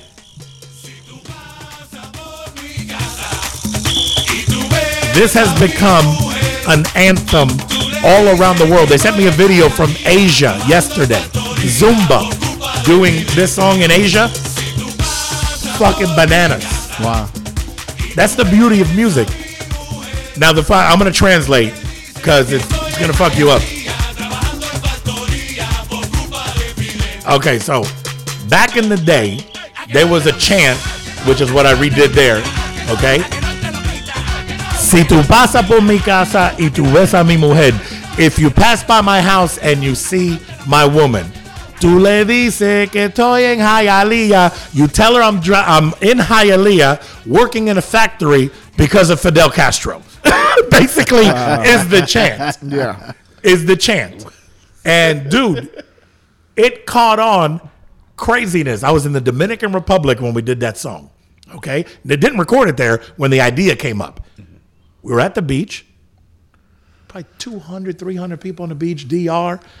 And I'm like, shit, I need music. I need some music. So I get my boy Big Will. I go, yo, get my water money. I said, yo, go buy me a radio. 20 minutes go by. I don't see no fucking Big Will. I'm like, what the hell's going on? All of a sudden, I look down the beach and I see Will walking with eight dudes with buckets. And I'm like, dude, I give you a fucking wad of money. You come back with eight dudes with buckets? He goes, listen, motherfucker, we're on a beach. Ain't no goddamn radios. They ain't selling shit. Nothing. Is the best I could do. Deal with it. Best thing he could have done. Those boys started playing on the buckets. I had me a beach block party within two minutes. Wow. Within two minutes. And that's where. Uh, Like that- kind of the buckets that, that like motherfuckers used to play in the subways. Like, yeah, New exactly. York, in New York, yeah, yeah, exactly. yeah. Where you go and you see these motherfuckers and they talented as all hell. Well, imagine eight of them. Mm. And they were dope. So they're playing this rhythm and it's that tempo, with the speed. And I'm like, oh, shit. Yo, this shit sounds good. And then I start, and then my other buddy Ray was like, every time he'd see a girl dancing, he's like, oh my God. Oh my God. And I'm like, oh, putting that in the record. Yeah. Put that in the record. And then there was uh, the girls are dancing. I'm like, I can not lo quita. I bet you won't take it off. Pink, gone. I go, oh, that's in the record too. And that's the way that's the way the song came about. Wow. Literally, it was fucking around. Came home, recorded it, and it's become a worldwide smash. Damn. that's the beauty of music, though. Are you still you're still getting publishing from all Yeah. that shit? Yeah. That's crazy. Yeah, publishing and you know, uh, and Move Drop did amazing for me in the uh, in the movie world. yeah, I'm about to ask you that. Yeah. I've been in a lot of movies. Uh, Fast and Furious. No, it wasn't Fast and the Furious. it was oh shit. I'm trying to remember the name of the check. um, yeah, Google it, please. Uh, It sounds like something that would be in. it was a Yeah. dance movie. It was a dance movie. Oh, like a step it Oh. up. What it was that? step, I think it was Step Up Step was in- one of them. Yeah. Stomp the yard, some shit, whatever the fuck, right? I don't know about Stomp the Young. It was, it was it was a step up movie, like the battle movie, where they battled each other. That was one of them. Then then out of the blue, uh, they hit me with a, another request, a license request for another movie. I was like, hell yeah, you know what I'm saying? And then you go and you hear your shit in the movie, you're like, oh shit, What, what what did it license for? If you don't mind me asking, like worldwide. wow, how, And how much was ten it? grand? Ten grand. Was it Ten easy, grand up front. Easy A? Easy A. It That was shit was a big movie, bro. it, it was an easy A as well. It was it was probably in about three or four different movies, and it was one of those that it was you know cool as shit. Like okay, that, that you know that's like I said, the beauty of music is it's timeless. A song that was old, old, old, somebody either flips it, redoes it, or a big company needs that song and they license that song and it's brand new again. That was that. So the Diaz brothers produced that. Yeah. but it was kind of like a sample of uh, Satisfaction, right? At, the first one we had, the original had Satisfaction Yeah, in it, yeah. Benny Benassi. Benny Benassi, yeah. Right. But It was actually you sampled the break. Was dun, dun, no, no, no, no, no, no, no, no, no. Exactly. But then, The remix, right? well, here's what happened. The people from Benny Benassi came back and said, "Well, we want 100 percent of the publishing." Ooh, really? It's like, no, dude, that ain't that ain't flying like that. They were like, then well, then you can't use it.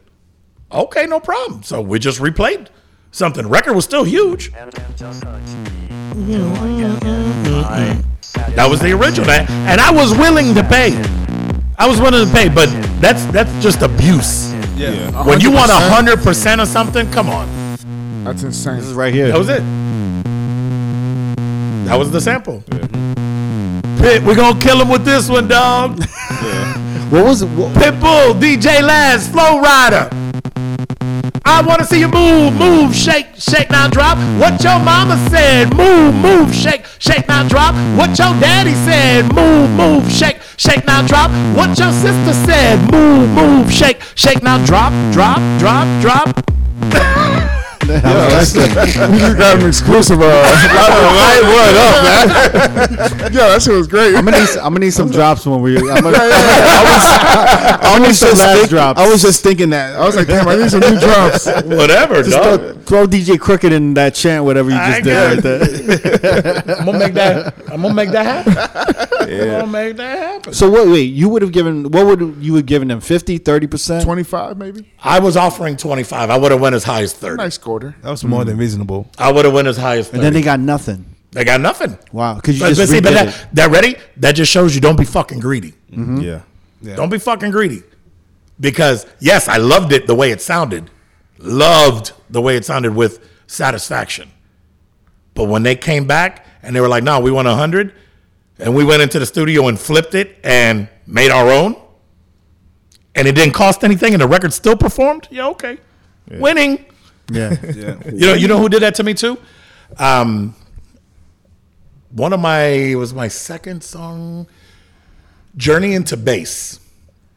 Okay, the way Journey into Bass came up was I was traveling all the time, and before you play, Douglas, you're gonna need to hear the intro. So, uh, Journey into Bass is basically we all fly and go to different places, and you see the the stewardess telling you, you know, fasten your seatbelts, da da da da da da da. da. So I was on a flight to Texas.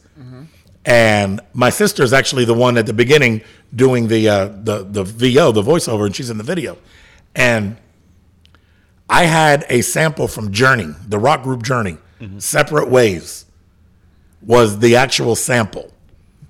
And they hit me up and they said, no. flat out. Not, not no money. No, no. They just said no. I was mastering the album the next day. So I'm like, shit. Now what do we do? And it was one of those things that we just went in, replayed something as similar as we could without, you know, infringing. Mm-hmm. And but but the record, talk about bass. Drop, drop this one for a second. Turn it up. Listen to this. Passengers, and welcome aboard Flight 808. This is your sister? Destination, Baseland. Flight 808. Your Mm, pilot today see what you did be there. DJ Laz, and our approximate flight time is 4 minutes and 7 seconds. That was the length of the song. We will be flying at an amplitude of 20,000 decibels, and ask that your safety belts No, be no, you gotta listen to the whole thing at so you can hear it drop. Your seat backs and tray tables securely What year was locked in this? upright position. In the unlikely event that the 18s in your seat blow, It says January 98.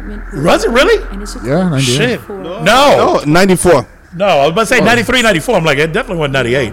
and enjoy But watch, turn it up. your journey into bass. Wow. And the, the, the drop on it, everybody was using this song for car competitions, for, you know, any of those shows with the big bass.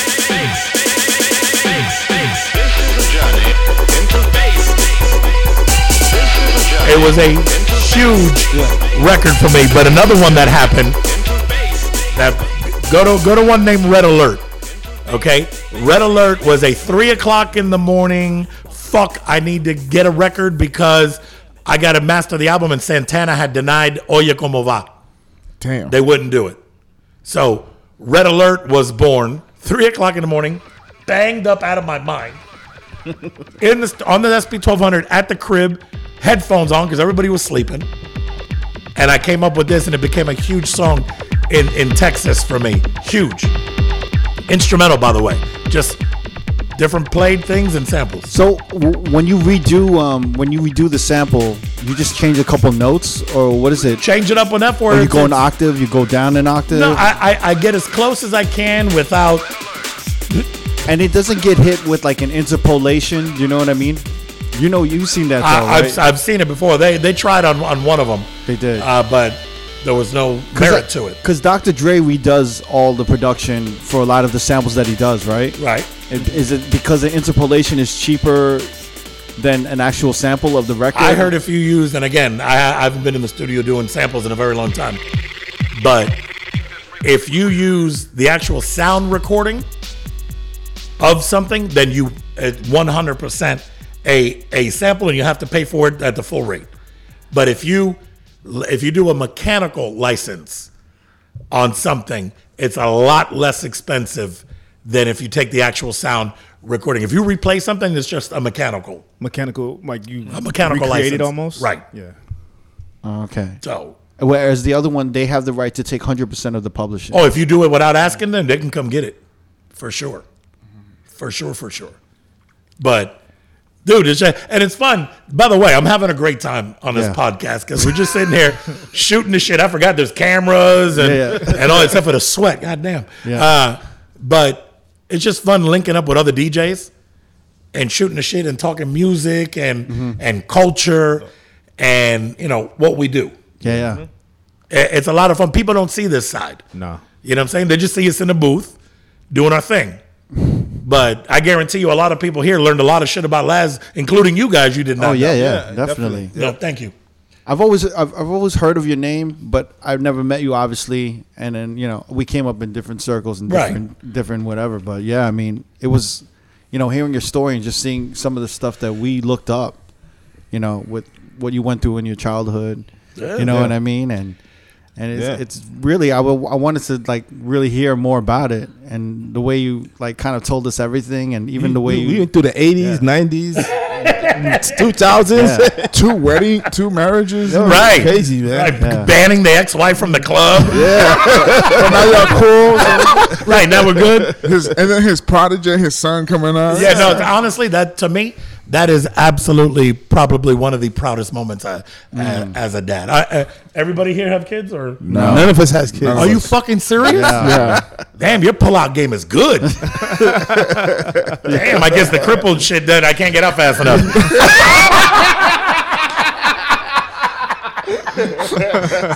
He didn't step back fast enough. Man, I tried to move shit. I couldn't do it. It felt so good. I, I wanted to know, like, in the coming up in the Luke era, were you working with him at all? Oh God, yeah, Yeah. I did tons of uh, remixes. I produced a couple of tracks for Luke. Luke would call me all the time to do uh, to do remixes to his stuff. Yeah. and um, I remember I did you know uh, remixes to I Want to Rock. I did a Luke mega mix. Um, You did Gloria Estefan too, right? A I worked in the studio. It's funny with, with Gloria and Emilio. I mean, the basically the godmother and the godfather of, Miami, Miami, yeah. without a doubt. But I know one, Emilio. I love you, but I know one. You're kicking your ass. You're kicking yourself in the ass for. What's that? I brought Pit to Emilio at the beginning. Oh, really? At the beginning, I brought Pit to Emilio. Wow. And Emilio turned it down. Re- What we? What? Why? What? what It just wasn't his thing. He didn't wasn't under- into hip hop. He didn't understand Yeah. it. Dance music stuff. He didn't understand it, but he also died. I don't think anybody saw the real vision of where, except for Pit mm-hmm. himself. Pit himself, he's a mastermind. And he be, he made himself an icon. Oh, Nobody li- else. buddy. Like he dressed up as let me break something down. That that man right there, not only i- i- is he family to me, but he is the epitome of the American dream yeah, and making shit happen. Cuban. making shit happen. Period. Because w- one thing, he was turned down in a lot of different places. What what did they say? He was too white for. uh There's a saying I forgot what it was. Too Spanish for the blacks and too white for the Spanish. Yeah, like, yo, fucking really?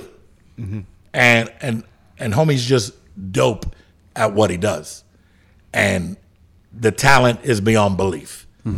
So, and by the way, I'd put Pit up today. Today, everybody says, "Oh, the suits," and the, don't don't get it twisted. The motherfucker's a lyricist. He's nasty with it. Nasty with it. But play 30, uh, 305 anthem, please. Have you ever heard 305 anthem from Pit? I haven't heard it. Never? Okay. This is one turn up. I want you to hear this. I don't even want to interrupt when he starts spitting just so you can hear.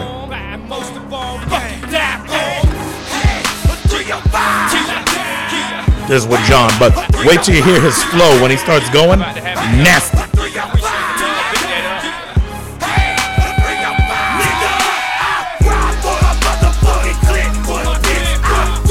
This was the song that you'd play in the club and fights would break out.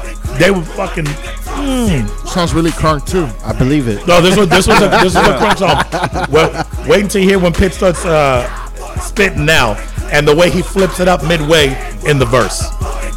One of my favorite tracks ever. Here we go. 16 in the 9, I'm extra, man. The game is mine in due time, it's alright, I'm patient, man.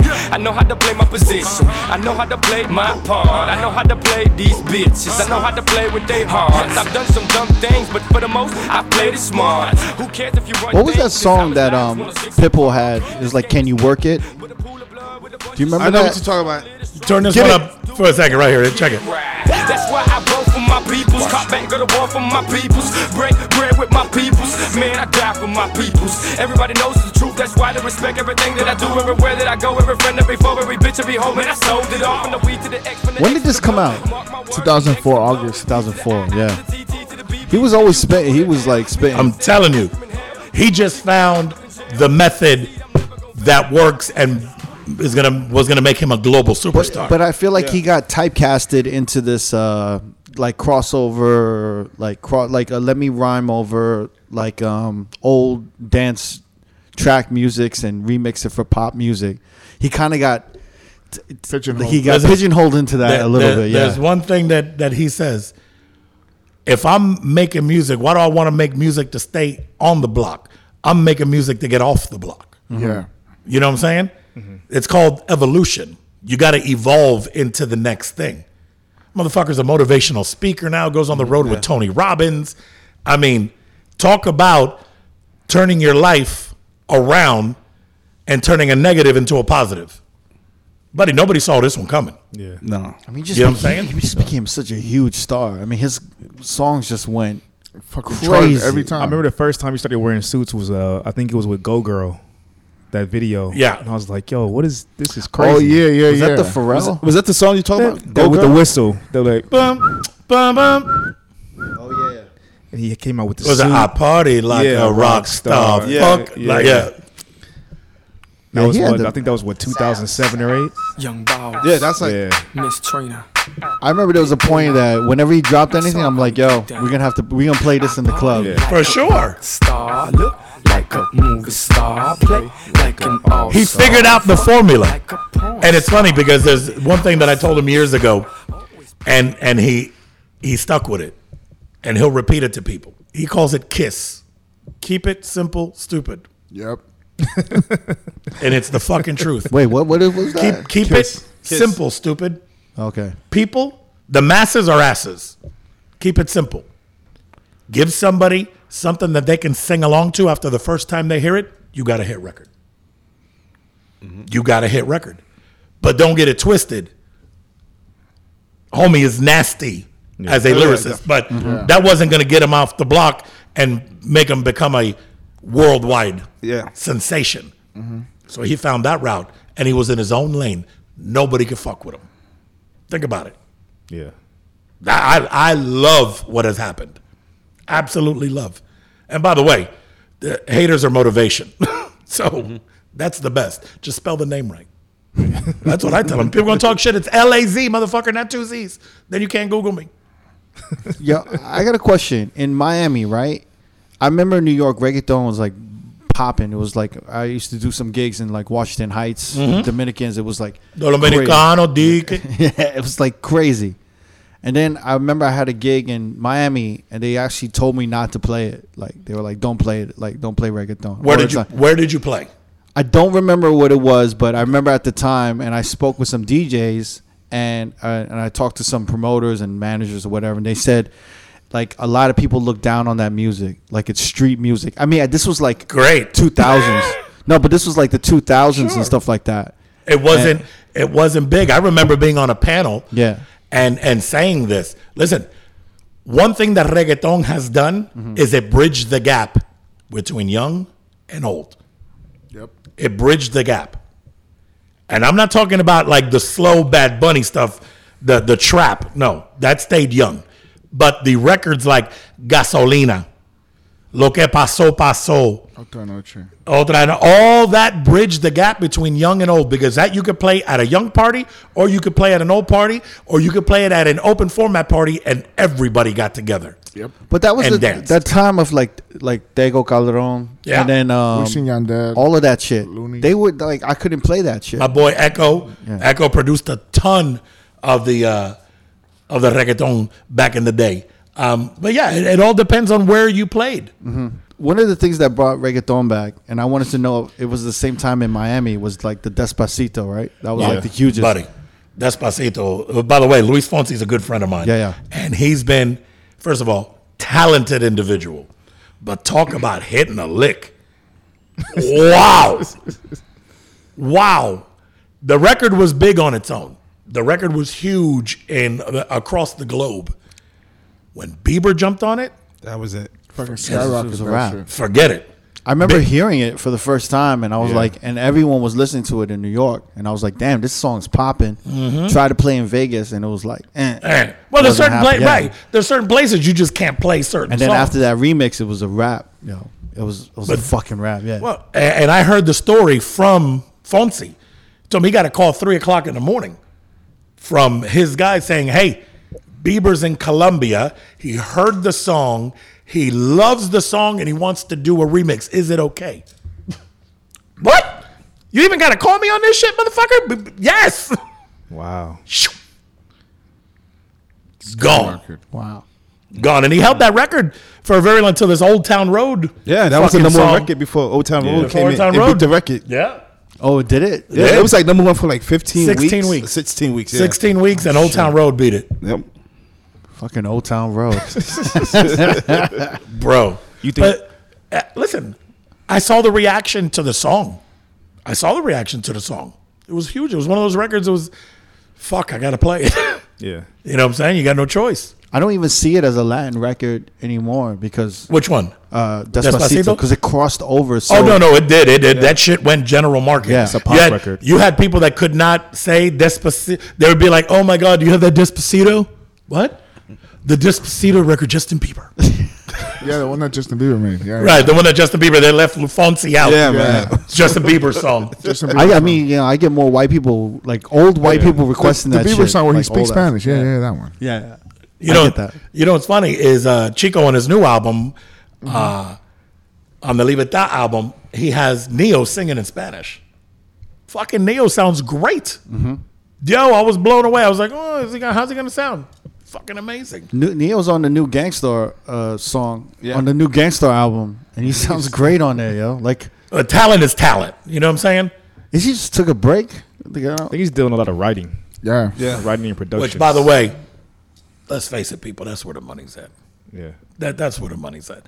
Unless you can get a big worldwide tour and make all that bread, writers, you get the publishing, you get the writers, forget it. Did you ever do a beat for Pitbull or anything like that? Did you ever work with him? Yeah, well, we've done. You know what? We haven't actually dropped it. Mm. We haven't actually dropped it, but we got something in the works now coming out. He actually wanted to redo Red Alert back in the day, and there's a new version of Oya Morena that we're doing mm-hmm. as well. But there, there's some things in the work where we're going to bring back some of the legendary Miami sound, mm-hmm. the party, the party song. right? Mm-hmm. You know what I'm saying? Like, So, what, what, like, name some like legendary Miami song, like sound.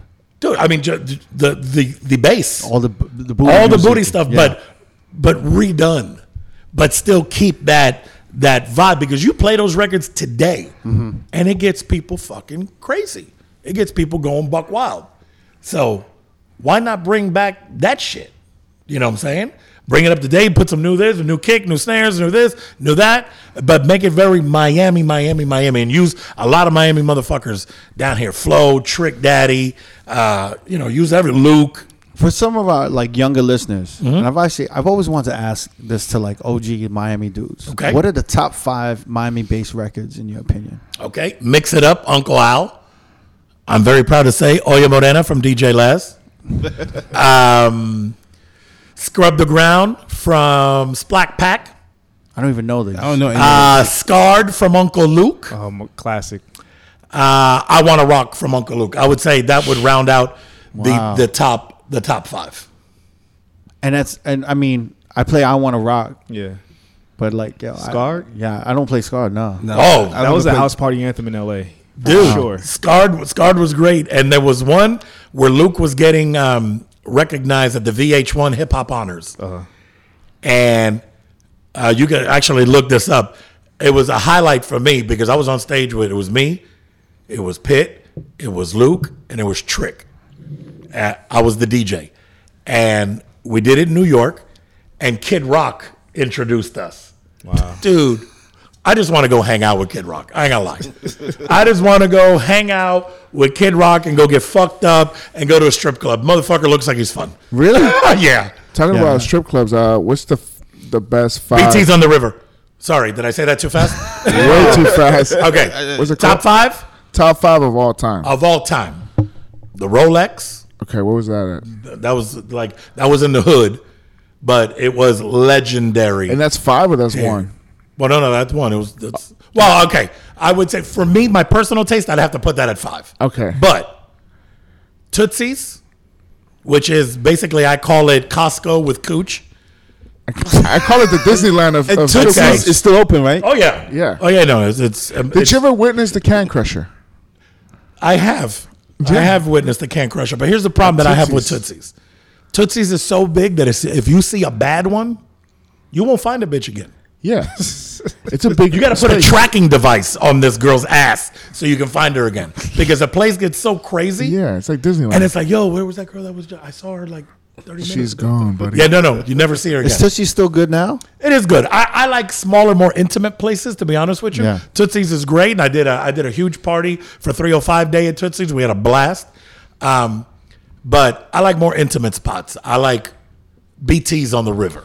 I was watching an interview with Veronica Vega, and she just brought that spot up. Yeah. said it was crazy. Veronica's my home girl. Matter of fact, Veronica did Uh, Tootsie's with me that night. Really? Yeah. Yeah, she was just in Vegas. I'm not sure if it was for a show, but at the She was hosting station- something. Yeah, I saw. I saw that. And they asked her her top five strip clubs. And no, BT's on the river. Listen, listen. My I never friend. even heard of that. Yeah, me even. Well, back in the day, it's on the Miami River, the legendary Miami River, Mm-hmm. and it was a club called Centro Español. It was old people. They used to have a little boat that would go out on the river and come back. I mean, it was just old as shit. Mm-hmm. And then tons of clubs tried to work there. Never worked. You got to really be in the strip club game to make shit work. So a buddy of mine by the name of Phil Gorey owns all the BTs. So he bought that spot. And it is a money maker. That would be from Miami, BT's on the river, off the hook. Uh, Scarlet's, which Tootsie's, Rick's Cabaret ended up buying uh, Scarlet's, which, my opinion, was a little too close to Tootsie's. So why would you like compete against yourself? But you know, hey, they're on the Nasdaq and they're making big money. They know what they're doing. God bless them. Um, Wow. so where do we go? We got Tootsie's. Rolex. BT. You did Rolex. Okay, so I'm gonna go. f- Ready? Number one, BT's on the river for me right now. Number uh-huh. one. That's number one. Number two would be Scarlet's. Mm-hmm. Number three would be Tootsie's, but I would have moved Tootsie's to number one if it was where Tootsie's used to be before it became Costco with Cooch, because it used to be at a small, a small venue. venue. Yeah, Yeah, I went to the one where it's like two story, but it's like way far out. I forgot where. It, I, I don't know. I don't know if that's the second one or the first one. No, the first one was a small. Okay. When I tell you small, and it was in a shopping plaza, but it was so much fun, mm. so much fun. And then eleven is like when people say, "Oh my God, I'm going to a strip club. I'm going to 11. It's like when people say, "I'm going to Miami. I'm going to South Beach." Mm-hmm. 11's nice, For the tourists. but it's yeah, a little, little bougie for my taste. Is that five? That's four. know. That's four. Okay, well I'm about to get another one then.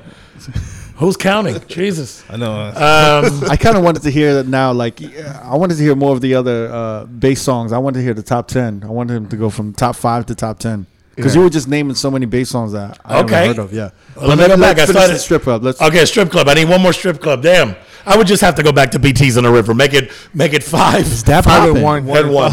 I got a Yeah, question. What What do you like? You've been around the world. You've been around the country, right? ATL strip clubs and mm-hmm. down south Texas strip clubs, mm-hmm. Vegas strip clubs. Yep. Miami's the best to you. There's no place like home. I love to. Really? There's no place like home. What sets apart a Miami strip club? The ladies. The ladies. Listen, I've been to strip clubs all over the world. Yes, sir. Um, the women in Miami are drop dead gorgeous. And mm-hmm. if you want proof, I know you guys are here for a couple days. I will be more than happy to set something up at BT's on the river just so you guys can go and have a drink. Okay, that was hard to do. so yeah, I mean, yeah, no, uh, it's just it's the it's the Miami, it's the way they move. Ready? Women in other places, with, with the exa- uh, exception of ATL, I don't think I've ever been to a strip club in the ATL. By the way, You haven't? No, I have not. Get out of here. I have not. I swear. I've played ATL probably two or three times, and it was one of those in and out, do the club, boom, bounce out. But just Miami's Miami, man. The, the way they're they're built like stallions down here. They're- Yeah. Well, how do you feel about all the ass operation shit? Oh no, no, that's a problem. It, it's it's, it's That's too much. Ladies, like Uh, is this thing on? Uh, ladies, stop injecting your asses when you have chicken legs. Does not look right. It doesn't. It's a big problem. It is a huge problem. I don't know if Stevie Wonder started doing plastic fucking surgery and was doing it cheap. it's kind of fucking up the uh, like when I went when I was in Miami last when I was DJing. I noticed it more and more, and I'm like, why are they doing this? They don't need to do this. um, they're, they're going to the wrong people for sure. Wow. Um, eh, but but asses. What funny part is, you know, asses have always been in in Miami. Always. There's always been big ass, small waist, big hips. Always in Miami. Then Kardashians came out, and you know anything they do is you know crazy. Right. But then Kim's ass was beautiful at one point. Then she went too far. Yeah. Mm-hmm. And it's like, yo, whoa, hold up. It was perfect. Leave it alone. Don't go crazy. And here we are. And the, the biggest problem is we either when they go to the wrong doctor. Because, by the way, as a man, if it doesn't look fake and it don't feel fake, I'm good with it. Yeah. It's for real. I'm good with ladies. If it makes you happy to do something, go do it. Do it. But mm-hmm. but damn, if people tell you you should know that it's way too out of proportion. It just does not look right. Yeah. You know what I'm saying? Mm-hmm. So, yeah, no, I'm not. I'm not for the out of proportion fake booties that look just crazy. Yeah, But I am a Cuban man, so I definitely like a girl with a fat ass. Yeah. I feel like uh, there was this obsession with like fake tits at one point, Yeah. and then now natural tits are in, kind of. I'm not you know, on- I don't. Kind of. Either that or they just tits. got they just got so good at fake tits now. I'm not big. Now you don't that. even know. Yeah. Yeah, you don't even know. You can't You even see. Real? But I think we entered this stage of like where the fake tits were, where like like that's where we are with the fake ass right And they now. haven't But, perfected it. They but haven't let's be perfected but it. let's be real about something too. I don't know about anywhere else. I can speak for here. Mm-hmm. Boobs, white guys love boobs. Yeah. White guys love boobs. Hispanic and, and, and black men, we're all about the booties. Yeah, and the thighs. You know what I'm saying? Wow, you just had a visual over there. Yeah. He went like this, and the thighs. He looked the up in the air, like, damn. I thought about tootsies. that was a moment. Yeah, and the thighs. That was a definite moment. No, the thing is like when I'm hanging out with people like, yo, let's go strip club. This is the best strip club in LA, and I'm like, uh, LA don't know strip clubs. I've been to Tootsies, man. You can't tell me that. Right. I- I- I- LA sh- starting to try though. They're, well, they're shipping girls out of Atlanta to come to LA They're whatever. shipping. What- girls. what is Don't, the- don't ever say that. Yeah. FedEx, Bad way. your booty's here. That's how they. That's how we say it in LA. shipping. They ship it. Importing. So what, importing. what is the club? We're objecti- we're objectifying a little bit too much right now. Ladies, we love you though. We really do. It's entertainment.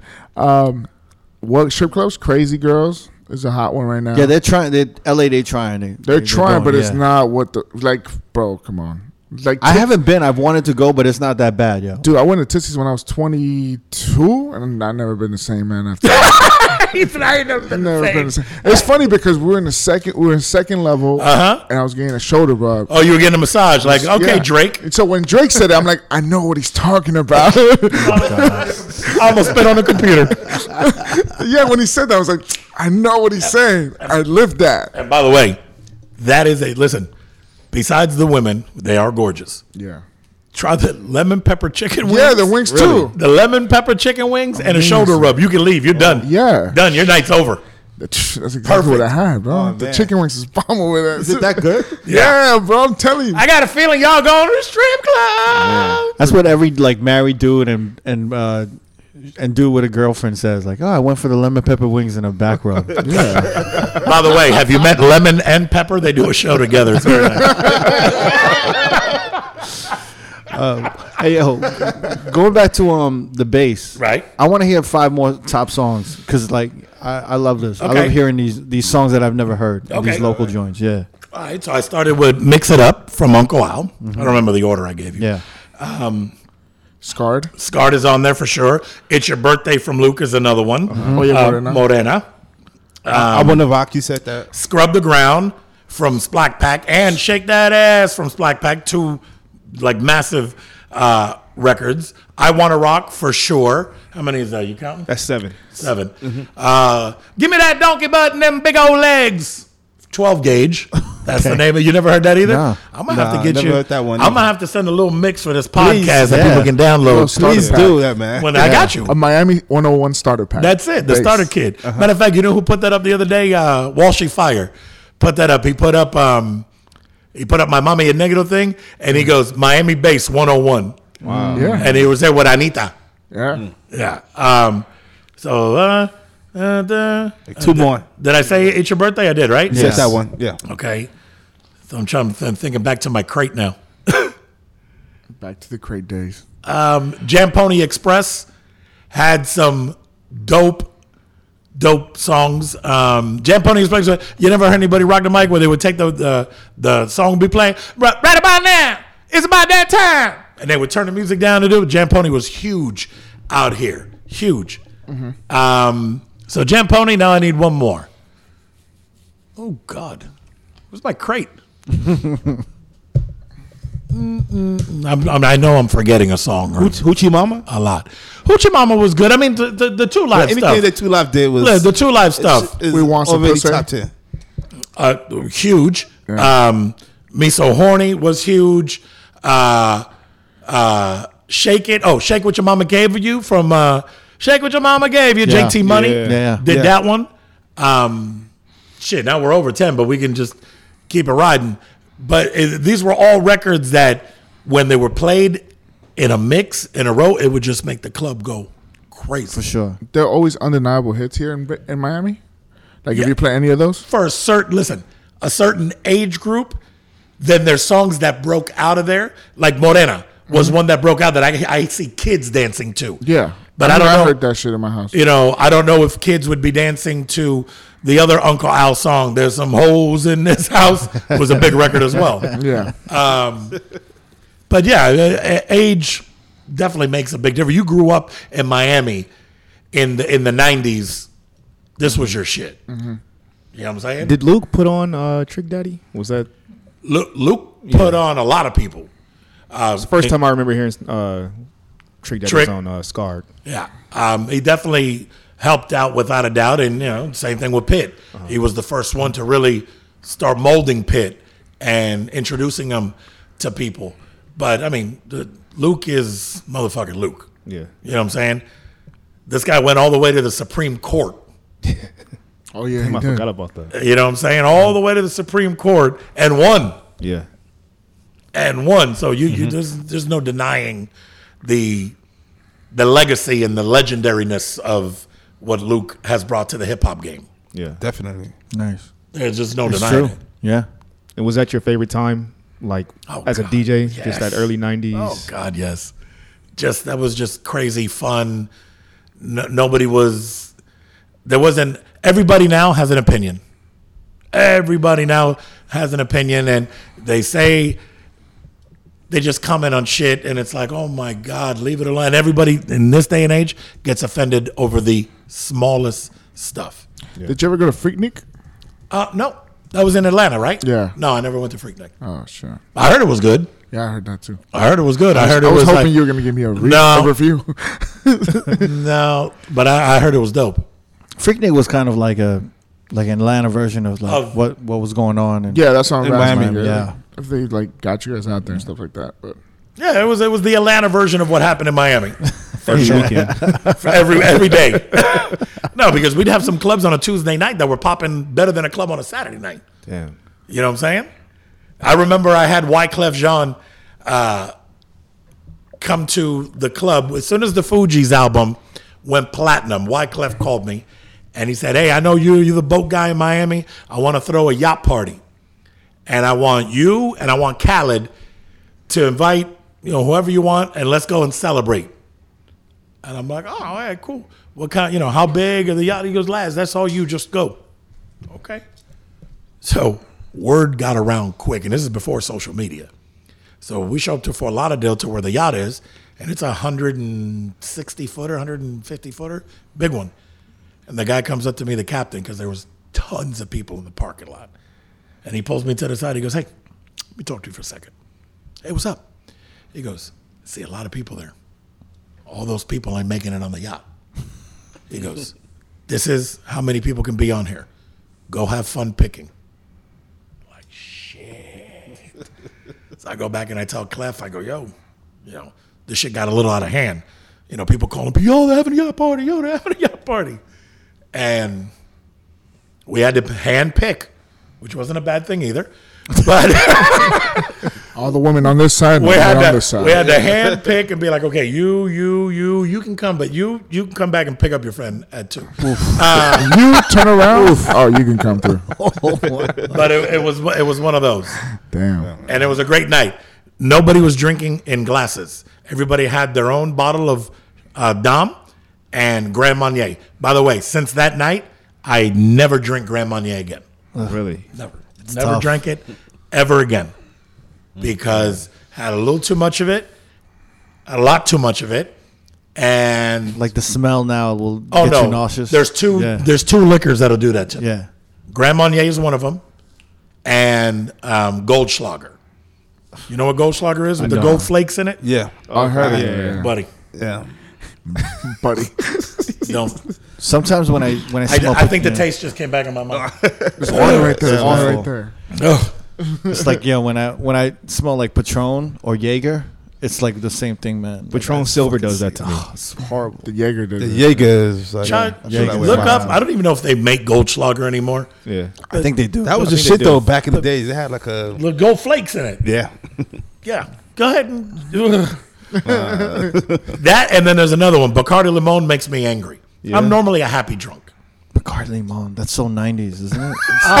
Fucking eighties. Showing your age on this one. That's Back in the okay. days, I'm man. normally a happy drunk. That's When what I, used to drink. We we order, used to order Bacardi Limon on the rocks. Yep. Yeah, that was the shit. That, was was like- that was the Ciroc. Of, Of back in the day, yes, sir. when that I was like growing one of the liquors that was in every household back in the days. yeah growing up. Bacardi Limon, right? Bacardi Limon, yeah. Especially walking to a, a Latin bar. Eh, but I'm gonna that's another good day. Bacardi Limon. Yeah, Bacardi. rum was actually popping back then. Yeah. like rum, rum in, in the '80s was popping. What do you what, Kirk, Yeah. what do you drink now? Black Label, uh, like if in, depending on like. Like usually in the summer, I'll do just like Belvedere or whatever. Yeah. I'll do whatever. Like I'm a tequila clear, guy. Yeah. What do you like? Jameson with ginger ale right now. Okay. It's my thing. Or I've been really heavy into beers because you know Mexican. I mean, just Órale. Just he has that shit down to the Yeah. T. Órale. Vatos cojos forever. cojos. no one's gonna catch I, that. I got you. Nobody's gonna catch up. You got it. Got it. Yeah, the people, the, the Mexicans The that are tuned in will get Mexicans that. Cojo means crippled, so vatos cojos forever. Yeah. Go ahead. How about you? I'm a tequila guy. So Really? like I didn't. I didn't take you for tequila. Don I'm judging. Julio, You're Don Julio, Casamigos. Everyone's like switching over to Casamigos. Yeah. Yeah. That's why the Azul. company Oh, got no, we all drink evaluated. Don Julio here, though. 1942, just putting that out there. Yeah, yeah. we forget. Good luck on that. It's sixty-five dollars a shot. I like Jameson, Okay. um, vodka, Grey Goose, um, Black Label. So, And like you said, in Well, you don't discriminate, huh? I don't. No. I've been, yeah, whiskey for some reason just been better over the years, past five years for me. a lot. A lot of people don't like the taste, especially when like when you do it on the rocks. It's rough. Yeah. It's a little, yeah. What whiskey? Yeah. yeah. It's a, some grown man. I like man it, but it's rough. Yeah. It's like grown man shit. Like after a while, it tastes it tastes super. Yeah, I definitely yeah. can't drink a fruity drink. Yeah. No, yeah. Oh, that yeah, just, that, that definitely, didn't yeah. taste good. The, the sugar fucks everything up. It's like, ugh, Yeah. Yeah. what is this? What is this? Yeah, Jameson. Something to think about when we uh, go to BTS later this Yeah. week. Yeah. yeah. One time for BT's on the river, Mike. What up? I'm gonna set something up. VIP status. What's up, Mike? Mike, our new best friend. We'll see you later tonight. Shit, man. Yeah, I hope they have good uh, lemon pepper wings over there. Just saying. Lemon and pepper do their rounds there too. so. the only thing they, they speak is Spanish. That's So it's, okay. Yo soy limona y pepina. Pepina. Wait, isn't pepina like a pickle? I Yeah, don't that's a yeah. yeah, yeah. uh, what do you? Is there anything else we want to touch on? Pause. Whoa. Wait. Hey, ever say that in a room full of guys? that's our thing. I had a question for you. I saw on the internet that you um you was a road manager for Will to Power back in the days. Dude, I was 14 years old. Dude, that was crazy. What man. the Yo, fuck? Yeah. Really? So let me break let me break that story down. Yeah. A guy by the name of Bob Rosenberg, okay, which was the head guy, The guy for Will to yeah. Power. Mhm, yeah. Um, Producer. well, p- producer, artist, he was he was the Yeah. whole thing. Him and a Uh-huh. girl named Suzi Carr. Uh-huh. And uh, me and Bob hit it off. My brother used to work with Bob, Mm-hmm. right? And then one night, I went to go help my brother set up a DJ set, Yeah. and we were just supposed to set it up, and Bob was supposed to come and spin. Mm-hmm. My brother had to go to another event, so. When we get there, we leave everything set up cool. We're going to the other event. All of a sudden, my brother gets a call from Bob saying, "Hey, I'm not gonna make it for another hour. I, my car broke down, some shit like that, Yeah. and I need I need you to play." My brother said, "I can't. I got another party to go to." Uh-huh. So my brother looks at me, goes, "You got to play." I go, "What?" And this is like your first gig. Yeah. Yeah, one of my first, time. yeah. And he's like, "You you got to play," and I'm like, "Oh snap!" So I'm like, "Oh shit, okay, you know, whatever." Bob shows up an hour later, and I got the party jamming. Bob sat in the back for 20 minutes before he even let me know he was there. Yeah. And he said, he called my brother and he said to my brother, Yo, your little brother Laz has gotten really good. like, I was impressed. I sat there and let him play for an extra 20 minutes just because on how good he was doing. And my brother's like, Yeah, I mean, he sits home and practices all day. You know, he's got fucked up legs. So it is what it is. so, you know, Bob was like, Hey, Laz, you know, I want you to start doing some gigs for me, you know, opening up and stuff like that. And I'm like, yeah, cool. I was probably 13 at that time. Mm-hmm. And I get a call one day from Bob. And he says, hey, tonight is the biggest moment of your life. I go, what are you talking about? He says, Phil Jones, which used to be at Hot 105 as a mixer, quit and he went over to Power. But on the spot, quit. No two week notice, no nothing, gone. So I'm like, what do you need me to do? Because I need you to play at Strawberries tonight. Strawberries was Luke's club. Mm-hmm. Yeah. And I'm 14. okay? I'm 14. And, and Bob said, listen, don't worry. You look older. Fucking, I'll tell him you're 18, whatever. Shh, just go. You got to go and rock it tonight. Nervous like this, shaking. Mm-hmm. Guy by the name of Peter Gonzalez. He was the, the resident DJ at the club. And he says to me, Hey, you all right? I'm like, Yeah. Yeah, I'm good. He said, You sure? He said, Look a little nervous. I'm like, Nah, I'm, I'm good, but I'm, I'm, yeah, I'm a little nervous. He goes, Here, you might want to try that. And he hands me a shot. A shot of what? I have no fucking idea. At that time, I was 14. I'm like, fuck it. Boom. Take it to the head. I'm like, oh, okay, I'm a little calmer now. this is kind of cool. Now, clearly, mom, dad, nobody knew anything. Um, comes up right before I go on. It's 10 minutes now before I go on. Live broadcast on Hot 105. And Peter goes, hey, I think you could use one more of these and I hit one more. Dude, I rocked the club. Rocked the club. Where the next day I got a call from the program director and he said, Hey, I heard rave reviews about you. Everybody loved you. You did a great job. Um, the job is yours if you want it. 14. Shit. And I go, uh, yeah, yeah, you know, I lied on paperwork, fake license. I mean, the whole bit. And no looking back now, I spent three, yeah, right around three years at Hot 105. Wow. And and th- this will be a good way to to wrap this podcast up. Yeah. With uh, with this story. So I'm the mixer on Hot 105 on the weekends. Power had come on and they were called uh, either, yeah, they were Power 96 already because before that they were 96X. So they were already Power 96. And I'm at Hot 105 and they do a perceptual test. I had no idea what a perceptual test was. But a perceptual test basically gives you a, a, a look at the lay of the land and as far as on air disc jockeys and who's popular and who's not and who's and my name would come up on the top of the list and back then I was Lazaro Mendez. There was no DJ Laz. I, I did that once I started making records. And the people from Power were like, dude, how the fuck is this guy that doesn't even talk? How is he coming up at the top of the perceptual test? I don't get it. So Hot 105 hires a new program director, mm-hmm. right? And I used to do the weekends mixing.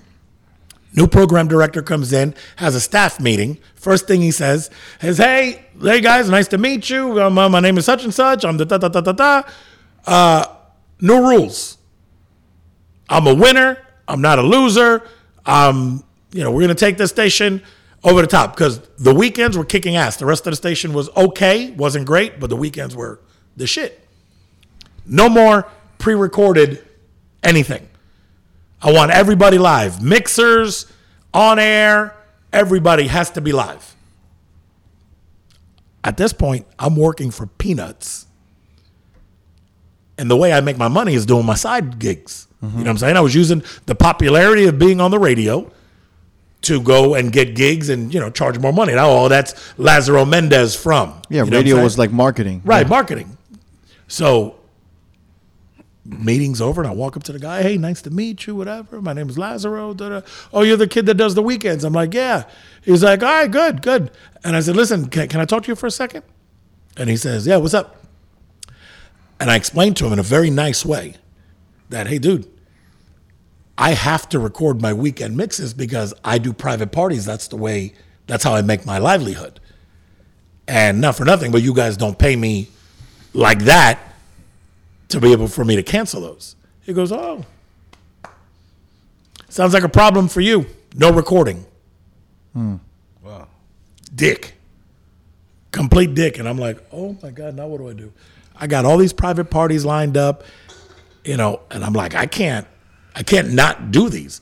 And my buddy was the board op. His name was Johnny G.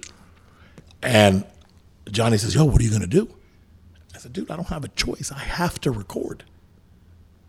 I don't have a choice. I said, I gotta go. I cannot show up to these parties. So Murphy's Law has it. What happens? I record. I go to the party. My mom's car, by the way, I drove for two years, no license, never got pulled over once. The day I got my license, I got pulled over and got a ticket. Same, bro. Okay? Real talk. Crazy. So I go and I rec- I I go to this party. I rec- left the mix recorded from 10 to midnight. I finish my set and I'm on my way back to the station. I'm like, I'm good. Nobody's gonna know I wasn't there. Great. Flat tire. Oh shit. So now I got a flat tire I'm on the side of the road. I'm like, oh my God. So I mean, back then, I mean, i- if I think there was cell phones, but it was the one in the box. You had to you had to carry the box, and it had Yeah, a yeah. cable attached to it. It was awful. But my boy's like, dude, where are you at? Got a flat tire. I can't make it. What are you talking about? Jeff's calling. I think the guy's name was Jeff. He's like, Jeff is calling, and I told him you were in the bathroom. So he had to come clean and say, yo, Laz had to leave. He, he couldn't he's not here live. He called when he heard the same mix that played at 10 was replaying at midnight. So he's like, hey, why is the same mix playing on uh, on the radio right now that Laz did at 10? That's how intent this guy was listening. And calls me the next day, says to me, I need you in my office tomorrow at 9 a.m. I'm like, okay, boom. I show up to the office. He says, What did I tell you? But real stern, we're like a super asshole. I told you no recordings, da da da da da da. I said, listen, but you weren't, you didn't listen to me what I was telling you. I'm already contracted to do these things. I don't give a fuck if you want to work here, blah blah blah blah blah blah blah blah blah. It's got to be my way or no fucking way. And he's just tripping. Matter of fact, you're suspended for a week. He says to me. I leave the station. I'm thinking, fuck, you know, this is the way it works. I get a call that afternoon from somebody at Power. Says to me, hey, they really want you to come over here. Can you come for a meeting? Now, I went through that shock stage and now I'm in the angry stage. You know what I'm saying? I'm like, oh, fuck this. Yeah, I'll go. I'll take the meeting. So I show up to Power. I have the meeting with them. They're like, dude, sh-. that's when I saw what a perceptual test was. The guy brings it out and he goes, look at here. This is a perceptual test that we did. Look at your name. It was all the way at the top. And then there were big names that were in the market on air, talent, that were below me. And he said, we got to get you. And then I start telling him what happened. He's like, dude, come over here. We're going to crush that station. Da da da da da da. You know what? Fuck it. Fuck it. Let's go. So they used to do a party at a place called Six Flags Atlantis that was right across, it was a water park. Okay, it was right, it's right in Hollywood on 95. Coincidentally, right across the street, now it's called Oakwood Plaza from the radio station that I'm at now, which is Hits 97.3. So every morning, my view is Oakwood Plaza, which used to be Six Flags Atlantis. Friday night, I was supposed to be on Hot 105, back from suspension to do my mix. My Friday night mix that started at 8. I never showed. At 8 o'clock, I was live on Power 96 from Six Flags Atlantis with 3,000 people in front of me. And not only was it the biggest thing, but I burned my Hot 105 jacket on stage. burned it with kerosene and a lighter. Dude, it would have been one of the in this day and age that would have been a Viral moment. put it all over, you know, That's crazy. Yeah. Place went bananas. As soon as I burnt my jacket, I walked to the DJ booth and I did my mix that I would normally do on Hot 105. I did it live on Power from that location. Never looked back. Wow. Wow. what happened? Did they ever hit you back? Oh yeah, no, no. That guy Jeff blowing up my phone. I shut my phone off, and then he called me on Monday. Motherfucker, who do you think you are? Da da da da da da da da. I said, I think I'm the guy that no longer works for you. Go fuck yourself. Boom. And I hung up on him. That was the end. Where's Jeff today? I'm just saying. so sometimes you just gotta you gotta stand your ground a little bit. Yeah. You know, homie didn't want to budge. He was just an idiot. And you were still so young at that Uh, time. yeah, yeah, It's crazy. yes, sir. Damn, man. It's been a. Yeah. Honestly, man, we could, we could keep this going for another three hours, bro. No, we got to get the uh, Tootsies or the BTs on the river. We can't do that. BTs, man. Well, I, I do have to say, man, I want to thank all of you Appreciate it, man. because I've I've had a blast just sitting here talking and reminiscing and Yeah. you know talking about Miami culture and history and and all that good stuff. And let's just bring back. I, wa- I want to just end it with this. Let's just bring back having fun For sure. Yeah. Yeah. because that life is too short. Yeah. Life is too short. Have fun, help others, and go for it. Don't ever let anybody tell you you can't do something. Because they told me that, and not only did I do it, but I did it with a limp and became the, became the most popular DJ in Miami. Amazing. Straight So, up. Pimp with the limp, I'm out. Drop mic, boom. Laz, thank you so much for being here, man. Now, my pleasure, dude. And uh, big shout to DJ City for making this all possible. Phenom! Shout to Phenom too. Shout to Quickie Styles and all y'all, man. sure. Hey, yo, Laz, man, thank you so thank you, much, man. bro. Thank you guys. Been a lot of fun. Been Yeah, a lot, man. a lot of fun. And uh, The next one's in the Bahamas. Let's do it. Down. And you can watch this video alongside every video we drop on Friday. YouTube.com slash Road Podcast. Please subscribe, like, comment, hit the notification bell to be the first one to watch the video. All right, we out, man. Peace. BTs!